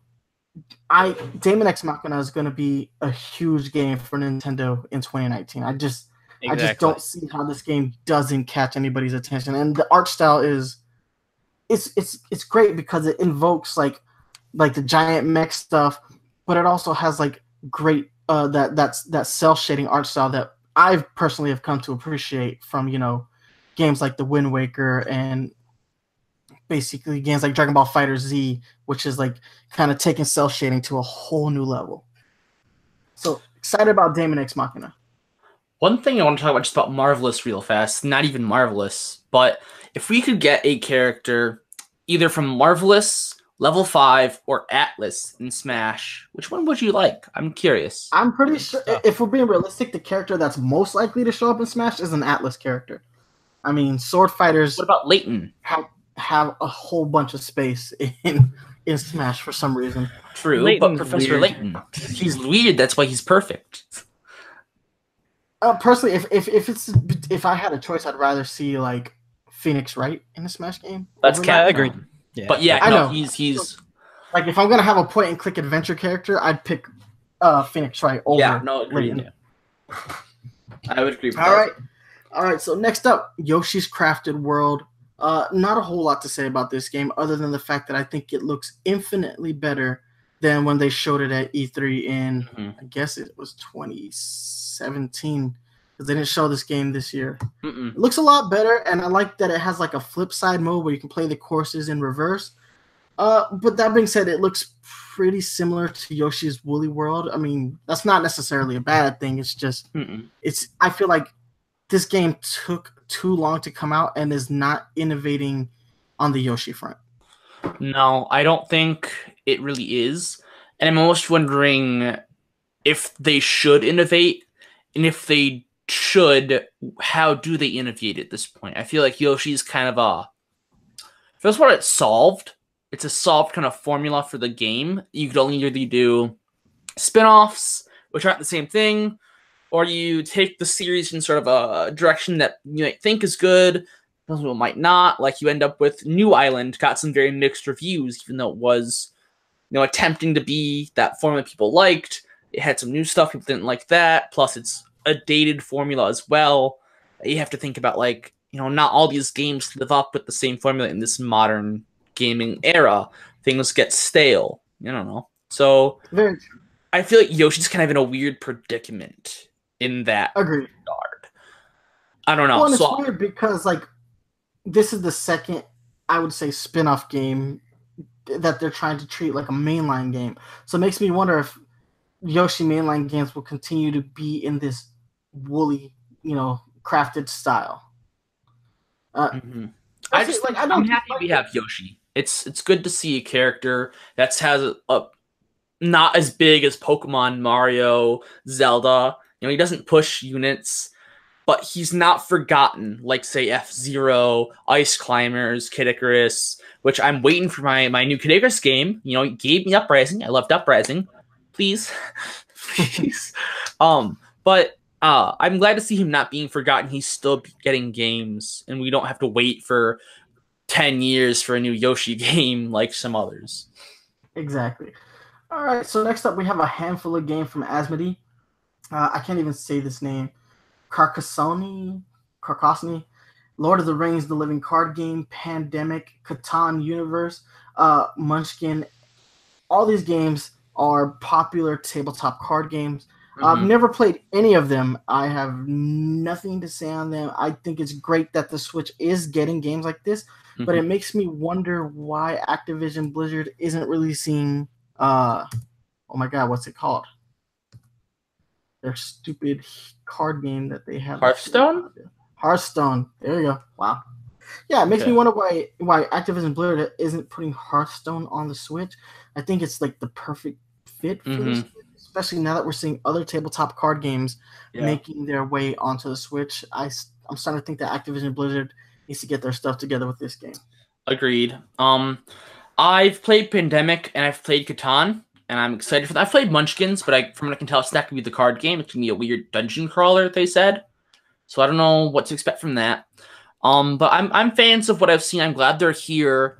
Um, the others, I don't care too much about them honestly. Like, I'm glad they're here, but I don't. I'm not gonna rush out to buy a Pandemic again or anything.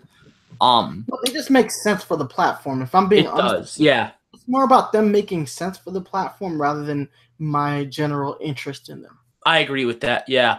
But I think it's actually good for the Lord of the Rings card game that Hearthstone isn't on here to compete. I think that'll sort of boost it, just you know, gives it a chance to succeed where Hearthstone won't just kill any imitators who try to be on the Switch.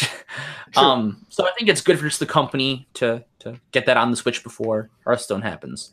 I don't know. The next the next game I want to talk we're going to talk about though is one that I'm not necessarily excited for, but I totally see the merit of it being on the Switch, pretty much just like the Asmodee games that are coming out. Mm-hmm. Is Sid Meier's Civilization 6. Mm-hmm.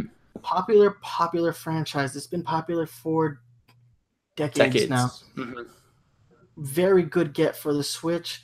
I mean, I know that's a really big game, but it's also not graphically intensive. So it makes me I think the Switch can totally handle a game like this.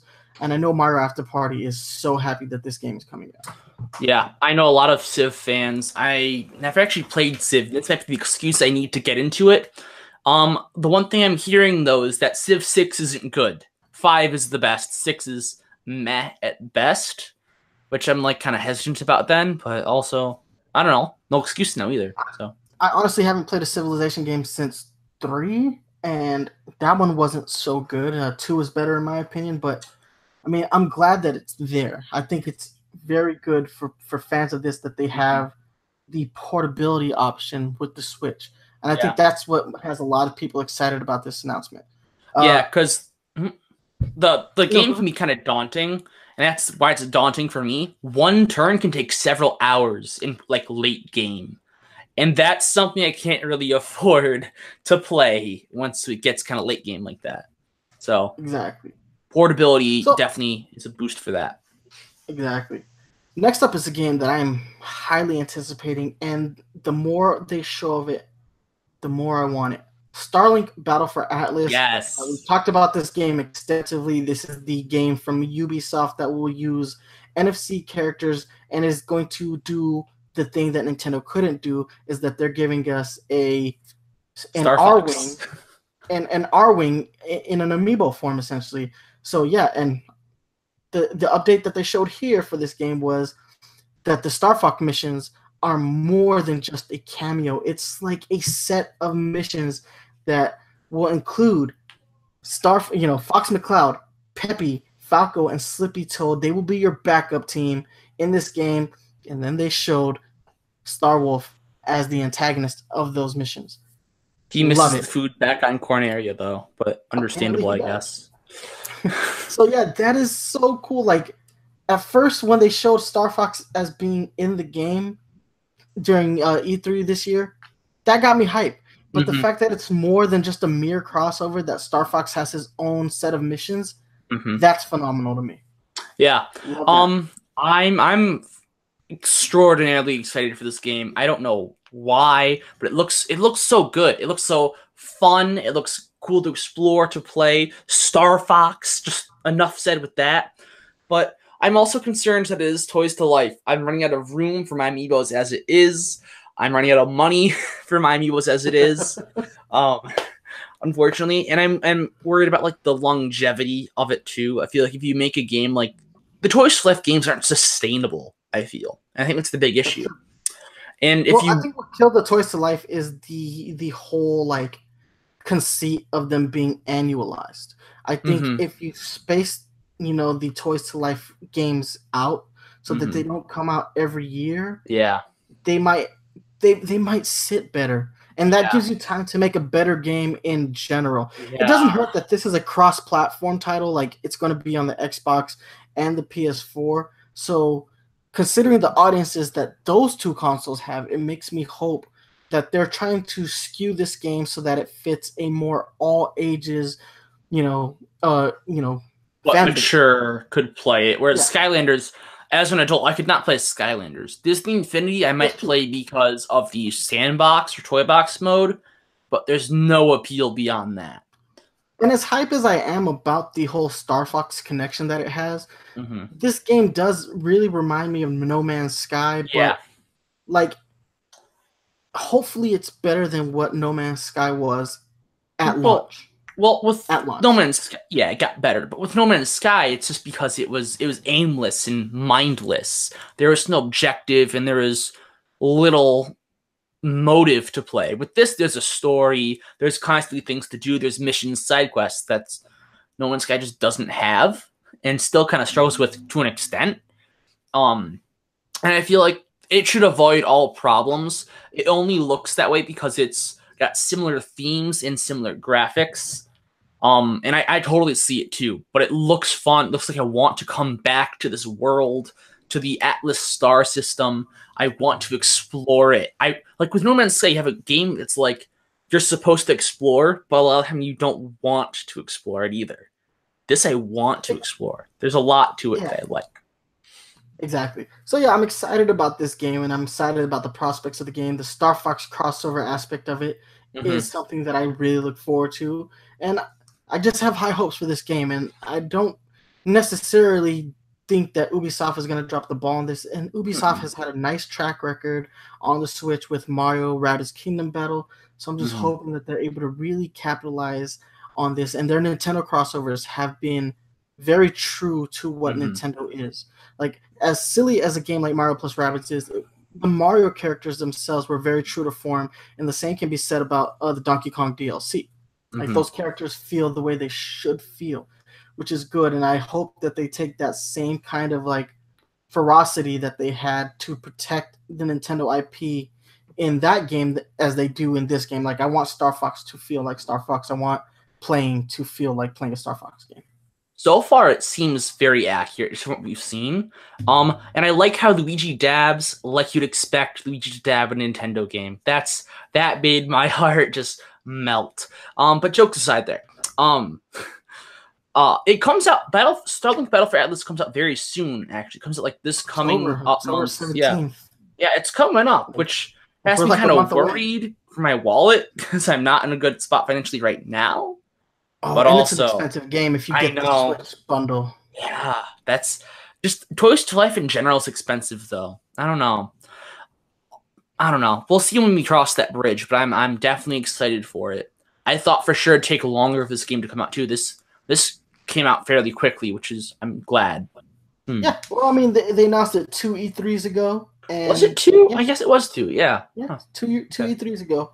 Uh, but like just it was quiet for a while on that front. But Mhm. since this E3, they they've been pretty forward in in putting this game into the forefront of our minds.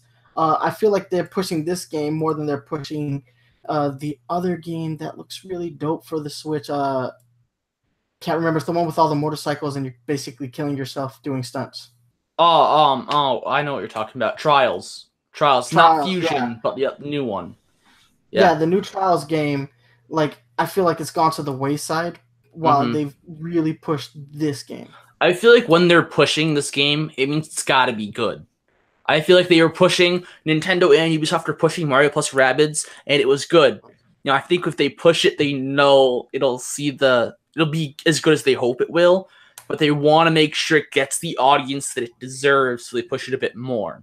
You know, Trials has its fan base, it's smaller fan base, but it will sell what it needs to sell at the same time. A new IP is always kind of a precious thing where it's like it has to succeed. it has to succeed. is- well, that's what makes this crossover so appealing is that like Mhm.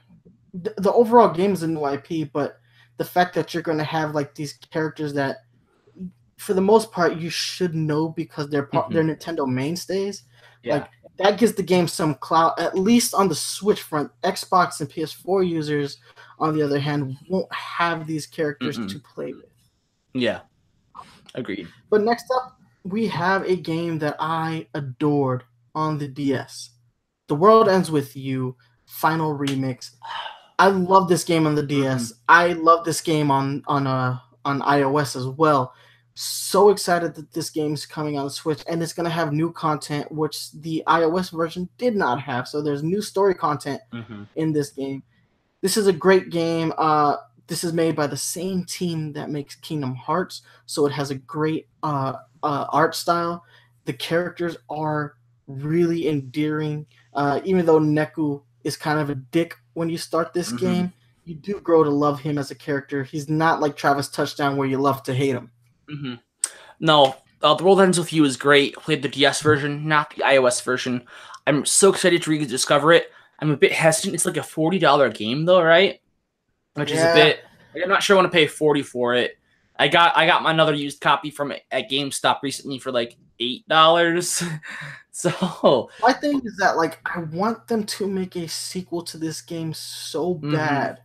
I think this is I keep buying it on get it. every platform. Right. Every time they release it on a new platform, I buy it because I really want them to just Take your money sequel to this game. Now, Yeah. what I do like is that the characters have been incorporated into Kingdom Hearts. I was about to Uh, transition to that actually. Yeah, and Dream Drop Distance. hmm yeah, so these characters are at the forefront of uh, of Square's mind. Uh, so hopefully, Mm-hmm. Oh, you're frozen. great to the Kingdom Hearts franchise. Uh, you froze then for they a did the bit whole there. Uh, yeah, I was just saying. Hopefully that, you know, if at the very least they don't put the, uh, you know, don't release a sequel that they, at the very least, add them to, uh, more integration into Kingdom Hearts three. Okay, got it. Uh, next up, they showed a lot more of uh, Xenoblade Chronicles uh, Torna the Golden Country DLC. Uh, I like the fact that this is being released as a standalone game. Um, I don't really want to talk about this game now because I want to play it before I have any real thoughts on it. So, because the Xenoblade games, they're really hard to discuss unless you have a grasp Understanding. On them. hmm Yeah. Yeah. Um, I'm not as stoked as a standalone game. I think, you know, Super Luigi U was a standalone game, and that was free. You know, or at least in the other sense on the Wii U, it was paid DLC. But it's also big enough to be its own game. Granted, Xenoblade is bigger than a lot of other things, more ambitious. Um, but I'm glad that it's happening. I'm glad that I, because it's coming at a time when I'm actually really, really itching to go back and rediscover Xenoblade 2. Also, Exactly. Xenoblade. I've had that same itch ever since I Mhm. beat that game. I've been wanting to replay it, but the problem with that game is that that's a game that needs to be sat on. Like you Mhm. can't just dive right back into that game. You need to let it rest. Let the themes of that game sit with you, analyze them, and appreciate them, and Yeah. then come back to them at a later time. And in my mind, that's a game that I'll probably like. I was saying earlier this episode, there are games that I play like maybe once a year. This is a game I see myself playing once every two to three years. Agreed. Um, I didn't have the same itch like, right after I beat it, but I definitely have the itch now. Like beginning of September, late August is like I kind of want to play a Xenoblade game, and I don't want to go back and play X set up on Wii U, even though I really want to play X. Two was in kind of in the forefront. Um, isn't that DLC or slash new game coming out soon though? Maybe I should look at that. Yeah, I also- at the end of this month. I also just got an email from Nintendo two days Actually, ago. it's out now. If you if you have the DLC pack, uh, if you bought the the DLC bundles, you can play the game now. yes. So it comes out next week. Actually, now that I'm yeah. I think it. it's gonna fly under the radar for even fans who have the first game though. Like, I don't know why. I feel like it's flying under my radar for a bit. But I got an email from Nintendo for a download code for some extra items in the in the main game. So I'm glad I got those. Uh, so check your emails if you haven't. You might have code too. All right, so I want to quick fire these next few titles just because there are so many, and Nintendo didn't Yeah. really provide a lot of info on them. So we had Warframe, Just Dance 2019, FIFA 2019, Team Sonic Racing, NBA 2K19, NBA 2K Playgrounds 2, Lego DC Supervillains, all those games coming on the Switch. Uh, I'm, I'm, I'm gonna, I'm not gonna lie, I'm, I'm not interested in almost all of these games. The only game here that really gets me excited is Team Sonic Racing, and even then, the Sonic Racing games always kind of feel a little bit like bootleg Mario Kart games. Yeah. Uh, but you know, I applaud Sega for trying to enter that wheelhouse and competing on that front, even though Mario Kart pretty much has it on lock. And we still mm. don't know if we're gonna get a Mario Kart 9 on the Switch. No.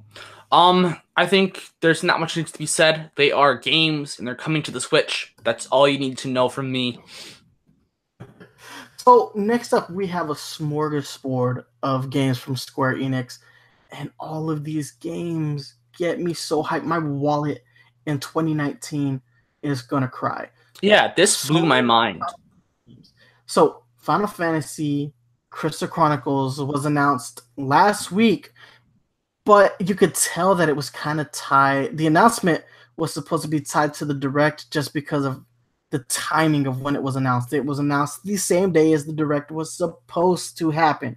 But Final Fantasy Crystal Chronicles HD, Final Fantasy Crystal Chronicles has a special place in my heart um, because before this game came out, Nintendo and Square had drama, and Square did not release a single game on the Nintendo 64 and when they finally did make a game for a Nintendo console, it was for the GameCube, and it was Final Fantasy Crystal Chronicles, and it's just a great game. Uh, not the best Final Fantasy game by any stretch of the imagination, but it has a special place in my heart.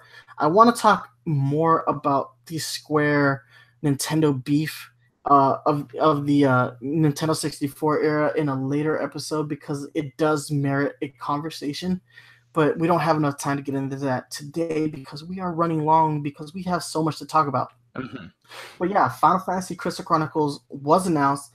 Also tied to that leak was Final Fantasy 15 Pocket Edition, which is available now. At least mm-hmm. the first episode. Uh, I have not played this game in any format. I did download it on my mobile device. I haven't had a chance to play it yet because I was crossing my fingers for a Switch release uh, because I knew that if we were going to get any version of Final Fantasy 15, it would be the Pocket Edition. So excited that it is on the Switch. And even though the art style leaves much to be desired, as far as I can tell, the story is identical. They're not mm-hmm. changing mm-hmm. any of the story or any of the, the actual missions that you will be partaking in in the Pocket Edition. Whether that will hold true or not is an entirely different story, but I'm glad to see that it's here we finally have Final Fantasy 15 on the Nintendo Switch. Next up, uh, World of Final Fantasy Maxima Edition. Now, this is a game that I believe was exclusive to the PS4, and it's a bit of an well, oddball Final Fantasy game. Mm-hmm. But uh, I, I really like the art style in this game. The the way the chibi characters look. Kind of wish that they had applied that to the Pocket Edition of mm-hmm. Final Fantasy uh, 15.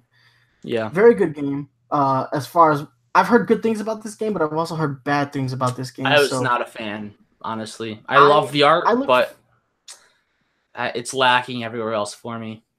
I look forward to at least you know getting my hands on it and making the determination myself. Uh, okay. Uh, one game that I am excited about because I do know that it's good is Chocobo's Mystery Dungeon. Yes, I'm so everybody. First off, we don't get enough Mystery Dungeon games no. here in the West. Uh, Just in general, enough aren't made. Pokemon explored that like genre uh, pretty heavily in the mid 2000s, but then they kind of dropped off of the face of the earth. Uh, I mean, we got Super Mystery Dungeon for a while. We got Etrian Odyssey Mystery Dungeon, and Chocobo is like it. But I don't. Know did we get Chocobo in the West actually? Uh, oh, I think we did on the DS. I think. Okay. At least I've played the DS version, and it is a very mm-hmm. cutesy game, but man, is it a lot of fun. Like uh-huh. you can't hate on this game because of the no. art style because it feels great. Like I, I'm so excited for this. Mm-hmm. Agreed. Uh, next up, Final Fantasy twelve: The Zodiac Age. Now, there's a long, crazy history to Final Fantasy 12 uh-huh. uh, but we are apparently getting the good version of mm-hmm. Final Fantasy XII with the Zodiac Age. Uh, excited to see this game on a Nintendo platform uh, and portable. The port- mm-hmm. the portability of this will really help this game, in my opinion. All right, so next up, these next three games that Square is releasing, I think, have been the talk of the town: Final Fantasy VII, mm-hmm. Final Fantasy IX, Final Fantasy X and X2 HD Remaster, 10 all coming to the Nintendo Switch in uh, 2019. First off, Final Fantasy VII on a Nintendo platform. Cloud now makes sense in Smash Bros. Not just that, but the, what I was saying earlier about Square and Nintendo having that drama. Drama. Mm-hmm. That started with Final Fantasy VII. Final Fantasy VII began its life as a Super Nintendo game, mm-hmm. but when the when the platforms changed to the PS One, uh, Sega Saturn, Nintendo 64 era, Square drew a line in the sand and they decided that CDs were the way to go and that their next Final Fantasy game would be on a CD platform. Obviously, we all know what it did for the PlayStation 1. I believe the success of Final Fantasy VII directly correlates with the popularity of the PlayStation. Mm-hmm. That game looked so good back in 1997 mm-hmm. that it literally launched the PlayStation into the stratosphere. And all the drama between Nintendo and Square at the time left a bad taste in my mouth because Final Fantasy VI was such a good game. Final Fantasy III here for those unfamiliar with the numbering of the Western Final Fantasy games. But yes, Final Fantasy VI was fantastic. And the fact that Square and Nintendo had any kind of drama to the point where Square would completely not work with them, that says so much about what the console wars were like in that era. And now Final Fantasy 7 on the Switch, portable Final Fantasy 7. This is the I know it's not the first time because you could do the remote play on the PSP and the PS Vita, but that's not the same as what's happening here. This is a completely portable version of Final Fantasy VII on a Nintendo console, and I love that idea. And I love the fact that these three games are some of my favorite. I am super upset that Final Fantasy VIII isn't on this list, though. I, I do have to say that because Final Fantasy VIII is my favorite Final Fantasy game. I don't care what you say about Squall looking like Leonardo DiCaprio. Doesn't matter. That game is dope. But these are all really good gets. Now, X2 10-2 is not my favorite Final Fantasy game, but it's still a pretty good one. I mean, it's still better than 13. Um, be mad at me if you want. Well, I'm like they dropped the Final Fantasy bomb. The just got bombarded. Just massive Final Fantasy, overwhelming. There's so much Final. Fantasy. There's so much just Square Enix on the Switch right now, and that was all a lot all at once for me. That's like I believe ten games, if not nine. I've had math weird in my head. It was. Uh, I honestly think it's the two, one game or two or blah. I don't know. I think Square saw the the immense like uh backing that Octopath Traveler got when mm-hmm. they did mm-hmm. that first demo and they were like you know do the survey and you know we'll, we'll, when you with the we'll take these survey results and we'll make the appropriate changes and i think they were blown away by the amount of people who played octopath's demo did the survey and they're like this is a viable platform for us. Mm-hmm. Like, look at all the people that play this demo and the sales for Octopath Traveler. Like, they sold out mm-hmm. immediately. Like, it's still kind of hard to find a copy mm-hmm. of Octopath because they didn't expect it to sell as well as it did, even. exactly. So I think they saw that Octopath was a runaway hit, and mm-hmm. they were like, we can utilize this platform to do a greatest hits. Mm-hmm. And that's what this is. This is a greatest hit. It really is. Square titles.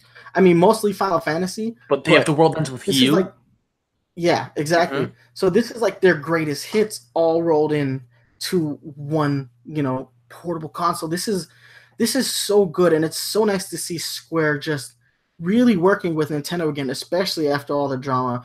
And like I said, we will definitely talk about the beef between Square and Nintendo in a later episode because it merits its own episode. It merits a full on episode to talk about drama between the two presidents of these two powerful companies in Japan at that time. But if this is a greatest hits, where's my Super Mario RPG? On Where's my? Super NES Classic Edition? I still don't have one actually. I'm sorry. I, they came back and I'm like, yeah, I don't really need it. But I'm then like Super Mario RPG, Super Mario RPG.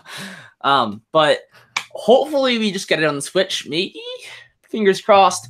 Probably not, but oh well. I definitely Um, think it'll come. Hopefully. All right. So, um, lastly, as far as the Nintendo Switch is concerned, game on the game front, more Smash Brothers. Isabelle was announced in Smash, and if you're an Animal Crossing fan, you're probably really happy because not only was Isabelle announced in Smash, but Nintendo trolled us a second time. They trolled us last month with King K. Rool uh, in in a as a playable character with the DDD trailer, but they they they trolled us even harder this time. They had that whole thing where Tom Nook is like watching the trailer. on- well, he was actually watching the direct on his computer. The direct ends, and he's like, "Oh, I'm so proud of Isabelle uh, being in eh, you know being in Smash. You know, so good for her. I have, but I have my own job to do." And then they did the title card. Welcome to Animal Crossing. So now Animal Crossing fans can finally shut up. You're getting your game, and I'm so happy for you. I, I like really. I know I disparage Animal Crossing a lot, but I'm really happy for the Animal Crossing fans because you guys have been calling for a console Animal Crossing game since the Wii, not the Wii U, since the Wii because the Wii U got that terrible Animal Crossing Mario Party style game. Well, But- after New Leaf, we had City Folk then to New Leaf, so there wasn't really a good way to do that because Wii and then Wii U flopped. I don't know. I feel like New Leaf was just kind of the way to go. Um, I was as a huge Animal Crossing fan. I never really. I thought it was about. I'm surprised we're getting one this early. Honestly, I don't know what all the rest of the fans are talking about. If I get an Animal Crossing within you know 10 years, I'll be happy. These things take a while to make and a while to localize, in my opinion. Um, so like New Leaf, I've been waiting. New Leaf took me like heartaches upon heartaches upon heartaches, just waiting for news and news and release dates and news. So to, to actually see this happen so soon does make me kind of happy. I Well, and know. it makes sense. Like the, the Switch is the perfect platform. If we look at how successful Animal Crossing New Leaf was, and even Happy Home Designer, and how successful, uh, if not like uh, infamous, Animal Mhm. Crossing uh, Pocket Camp has been, like we're seeing that the Animal Crossing franchise may work best on a portable console, and the fact that the Switch is both home and portable console really makes a lot of sense for for there to be an Animal Crossing game on this particular platform. So Mhm. yeah, I think they were just waiting for the right style of console for Animal Crossing, and they finally have it in the Nintendo Switch. So Mhm. yeah, you guys are getting your game. I'm happy for you. I know it seems like I'm being facetious, but I'm truly not. All right. So last but not least, we have to talk about I think the biggest drag of the Nintendo Direct, and that was the Nintendo Switch Online service. They didn't really make a whole lot of new announcements for the service, so they reiterated the price point. So one month is going to be three dollars and ninety nine cents. Three months is going to be seven ninety nine. Twelve months is going to go for nineteen ninety nine. And if you have two or more accounts on multiple consoles, mind you, not just one system, you can have multiple consoles. You can have a twelve month account for thirty four ninety nine. It's a good deal. That's a really good deal. No matter how you slice it, these are good price points. The problem being is that we don't know certain things about this. We know that you have to have this to play games online going forward, minus free to play games like Fortnite. Fortnite will be able to be played without this service. But we don't know if you're going to have dedicated servers going forward, and that's something we sorely need. One would, I would imagine, and I would hope that if you want Smash to work as a competitive online game, that there will be dedicated servers going forward. We Mhm. cannot have the same kind of debacle that we had on the Wii and the Wii U with Smash. Mm-mm. Uh, they reiterated that the Nintendo Entertainment System classic games will be there, but now with uh, the online, the ones with multiplayer will have online multiplayer functions. So you can play Dr. Mario, the, the original Dr. Mario online. Uh, Mhm. of course, you're going to have your save data cloud. Although we're finding out there are certain games that are not compatible with save data with the with the cloud, like uh, Splatoon 2 being one of them, and uh, Pokemon Let's Go Pikachu, Let's Go Eevee will also not support the save data cloud. they are going to update the smartphone app so that other games are functional, uh, which is nice because I think that app is lacking a whole lot. I mean, It right really now it's pretty much just there for Splatnet 2. I Mhm. feel like they should have rolled out something for ARMS when ARMS was at Mhm. its peak. yeah. Should have something should have launched with ARMS, like Agreed. online voice or something. Uh, or at least like a stat tracker, like how many matches you've won, lost. That Mhm. should have been integrated. All that stuff is.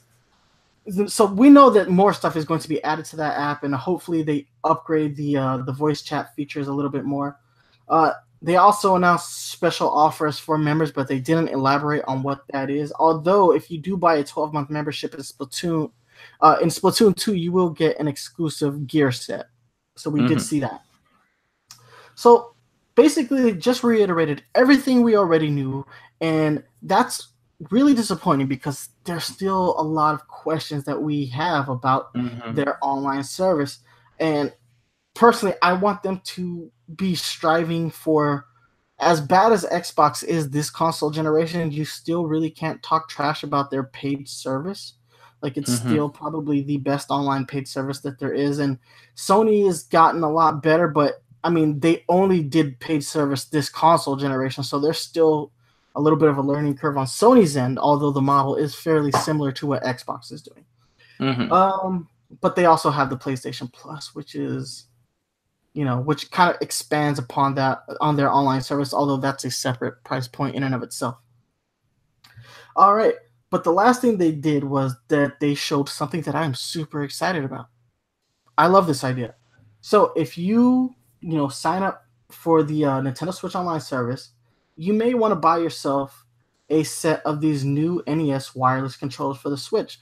They're going to be retailing at $59.99 and they can be docked onto the Nintendo Switch so that they can be charged. And you can play the NES retro games using a standard NES controller. And it looks, it's awesome. I want a pair of these. Now, I like the fact that it's not just one controller, you get two controllers for the price that they're asking, which, I mean, yeah, they. It's another set of controllers for the Switch, but yeah, if you're gonna play these old school NES games, best controller to play with is the original, and I like I like the idea. Although they are only going to work with the uh, NES uh, classic games that are going to be on the Switch, and they will not work uh, for any Anything game. else? and they don't work when they're plugged into the system. Mm. So they can't be used for Mario Kart, which totally makes sense because I don't know if you've paid attention to how this system looks when you plug the controller in, but there's no way you're going to be able to play a video game enjoyably like that. Mm-mm. But No, still, I like the idea of them. I like the idea of them, and I think I will grab myself a pair because hell yeah, man! Dr. Mario is one of my favorite games of all time, and with the online functionality of Dr. Mario, I'm gonna want to play on that controller.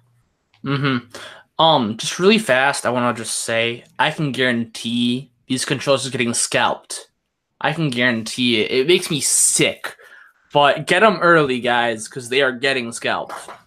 I didn't even think about that, but you're 100% right. I totally see these things being scalped because everything that Nintendo puts out that is dope gets scalped. Mm-hmm. So, Everything yeah, that's retro I totally see that happen.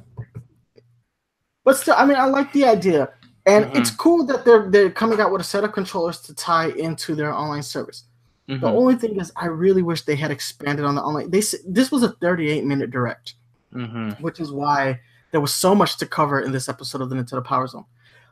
But they really, really should have just given us the information that we truly want to know about the online service. Mhm. Are we going to have online, you know, dedicated service for specific games? Like it, like games like Arms and Splatoon will really Mhm. benefit from them. Uh, it's not so much of an issue with Pokken Tournament because Pokken Tournament uses Bandai servers and Mhm. Bandai servers are really good. But I mean, we have a Smash game coming out fairly soon, like December seventh. The we we we desperately need more information, and we're not getting it. But I guess we'll find out tomorrow because this service will launch on the 18th of September, which, as of the date of today's recording, is tomorrow. Mm-hmm. So, if you guys want to play your Mario Karts, your Splatoon, and your Arms online, you got to sign up for the service and you got to do it fairly quickly. There is a seven day trial though, so you can go ahead and sign up for that. Mm-hmm. So that pretty much covers the entire direct. Guys, I know this was a long episode, so I'm going to do my best to break this episode down into segments uh, just to make this a little bit more digestible uh, for you guys. So I promise I won't make you listen to like a three hour long episode all at once. We'll go ahead and break this down. I think I'll do the news segment and the 3DS segment as the first part, and then the Switch stuff all as its own second part, just for that. All right, but uh, Brennan, do you have any closing thoughts on this direct? What are your overall thoughts on the direct? It's very strong. A lot of third party support that I think the Switch truly needs, and I think we're going to see even more third party cut down the line. In terms of the first party stuff, I'm surprised that there's still stuff that we kind of don't know about yet and haven't seen. We haven't seen the Retro Studios project. We haven't seen Metroid Prime 4. Um, we we haven't seen the I forget what it's called, the, like the the Monolith Soft stuff. There's a lot of stuff we still they have cards they can still play, which blows my mind that this direct was once as good as it was without those, and two that we got these cool cards that we were shown, like Luigi's Mansion. Luigi's Mansion is coming back again. Like that's that's instantly a win for the direct just off the bat. You're right. Um, so I'm I'm glad that that's it was a very strong direct, lots of games, lots of cool announcements. Online still a bit disappointing, I agree, but overall the direct was really good. Should have been E3 one, like you were saying. I honestly think this is the best direct we've had in like three years. In three like, years. In three years, and that includes, you know, the the recent like most games I think they've announced in a direct ever. Like I could be wrong, but I think we rattled off like 30 games. I think we specific I think we talked about 30 different games and that's across both platforms, mind you. Mm-hmm. But still, that is a lot of games. And for the most part, even though a lot of them were ports, mm-hmm. I am excited to get my hands on a lot of is all the Final Fantasy games that are coming out. Mm-hmm. I want. The World Ends with You. I want. Uh, you know, obviously we have the new titles like Yoshi's Crafted World, Daemon X Machina, Luigi's Mansion 3. Jesus, Luigi's Mansion 3. Oh, there, there was Starlink so, Battle so for Atlas. Mm-hmm. And Starlink. And then, you know, continued support for Splatoon, which mm-hmm. honestly can be an evergreen title for Nintendo the way that Mario Kart and uh and Mario Party games are supposed to be like those games that Nintendo can continue to support for years on and are mm-hmm. guaranteed mm-hmm. system sellers. Like all these all this content that we're getting for for a game like Splatoon, I love it. And that's just and that's coming off the heels of the Octo expansion that came out, you know, at during E3. Mm-hmm. So there's just so much stuff to look forward to going forward. That I honestly, like I said, I think this is the best direct Nintendo's had in three years, basically since Iwata died. Mm-hmm. This has been the best direct. So yeah, I, that that's all I have to say on the direct. I think it was the best one. Uh, but guys, we gotta let you go. But before we do, we gotta hit you up with these social media links. You can hit me up on Twitter at nice1983. You can email me at nice1983 at gmail.com. You can hit us up on Facebook, facebook.com slash the Nintendo Power Zone. If you're a fan of this podcast, you can watch us live here on YouTube youtube.com slash Nintendo Power Zone. But if you want to listen to just the audio, you can download us on iTunes, Google Play Music, and stream new episodes on Stitcher Radio. Uh, go ahead and shout out Jaden. Uh, it's at Jaden Winsong on Twitter, uh, twitch.tv slash Jaden Winsong. And uh, Brendan, go ahead and take it away. Uh, at the King Blues, Blues always spelled B L O O Z on both Twitter, YouTube, and Twitch. Um, at the King Blues. Um, as well as I want to just point out that um, a little while ago I did a Super Nerds um, video interview with um, good friend or good good person uh, Christopher Stoll, um, author of Pokénatomy. Um, and I want to say that there's more Super Nerds coming with the move. It's been a bit tricky, but I want to get more content out there, specifically uh, Super Nerds in particular. All right, that's all I have to say though. Awesome. So, guys, there's more great content here on the channel to look forward to. Uh, we're going to be doing more unboxing videos. I'm going to have more uh, uh, live gameplay sessions. And I'm definitely going to do another episode of Pixelated Places in the near future. So, guys, look forward to all of that. But for myself, I'm Nice One. That's been Blues. And Jaden dipped out earlier in the show. But we all love you guys. Thank you so much for watching. And remember, stay fresh.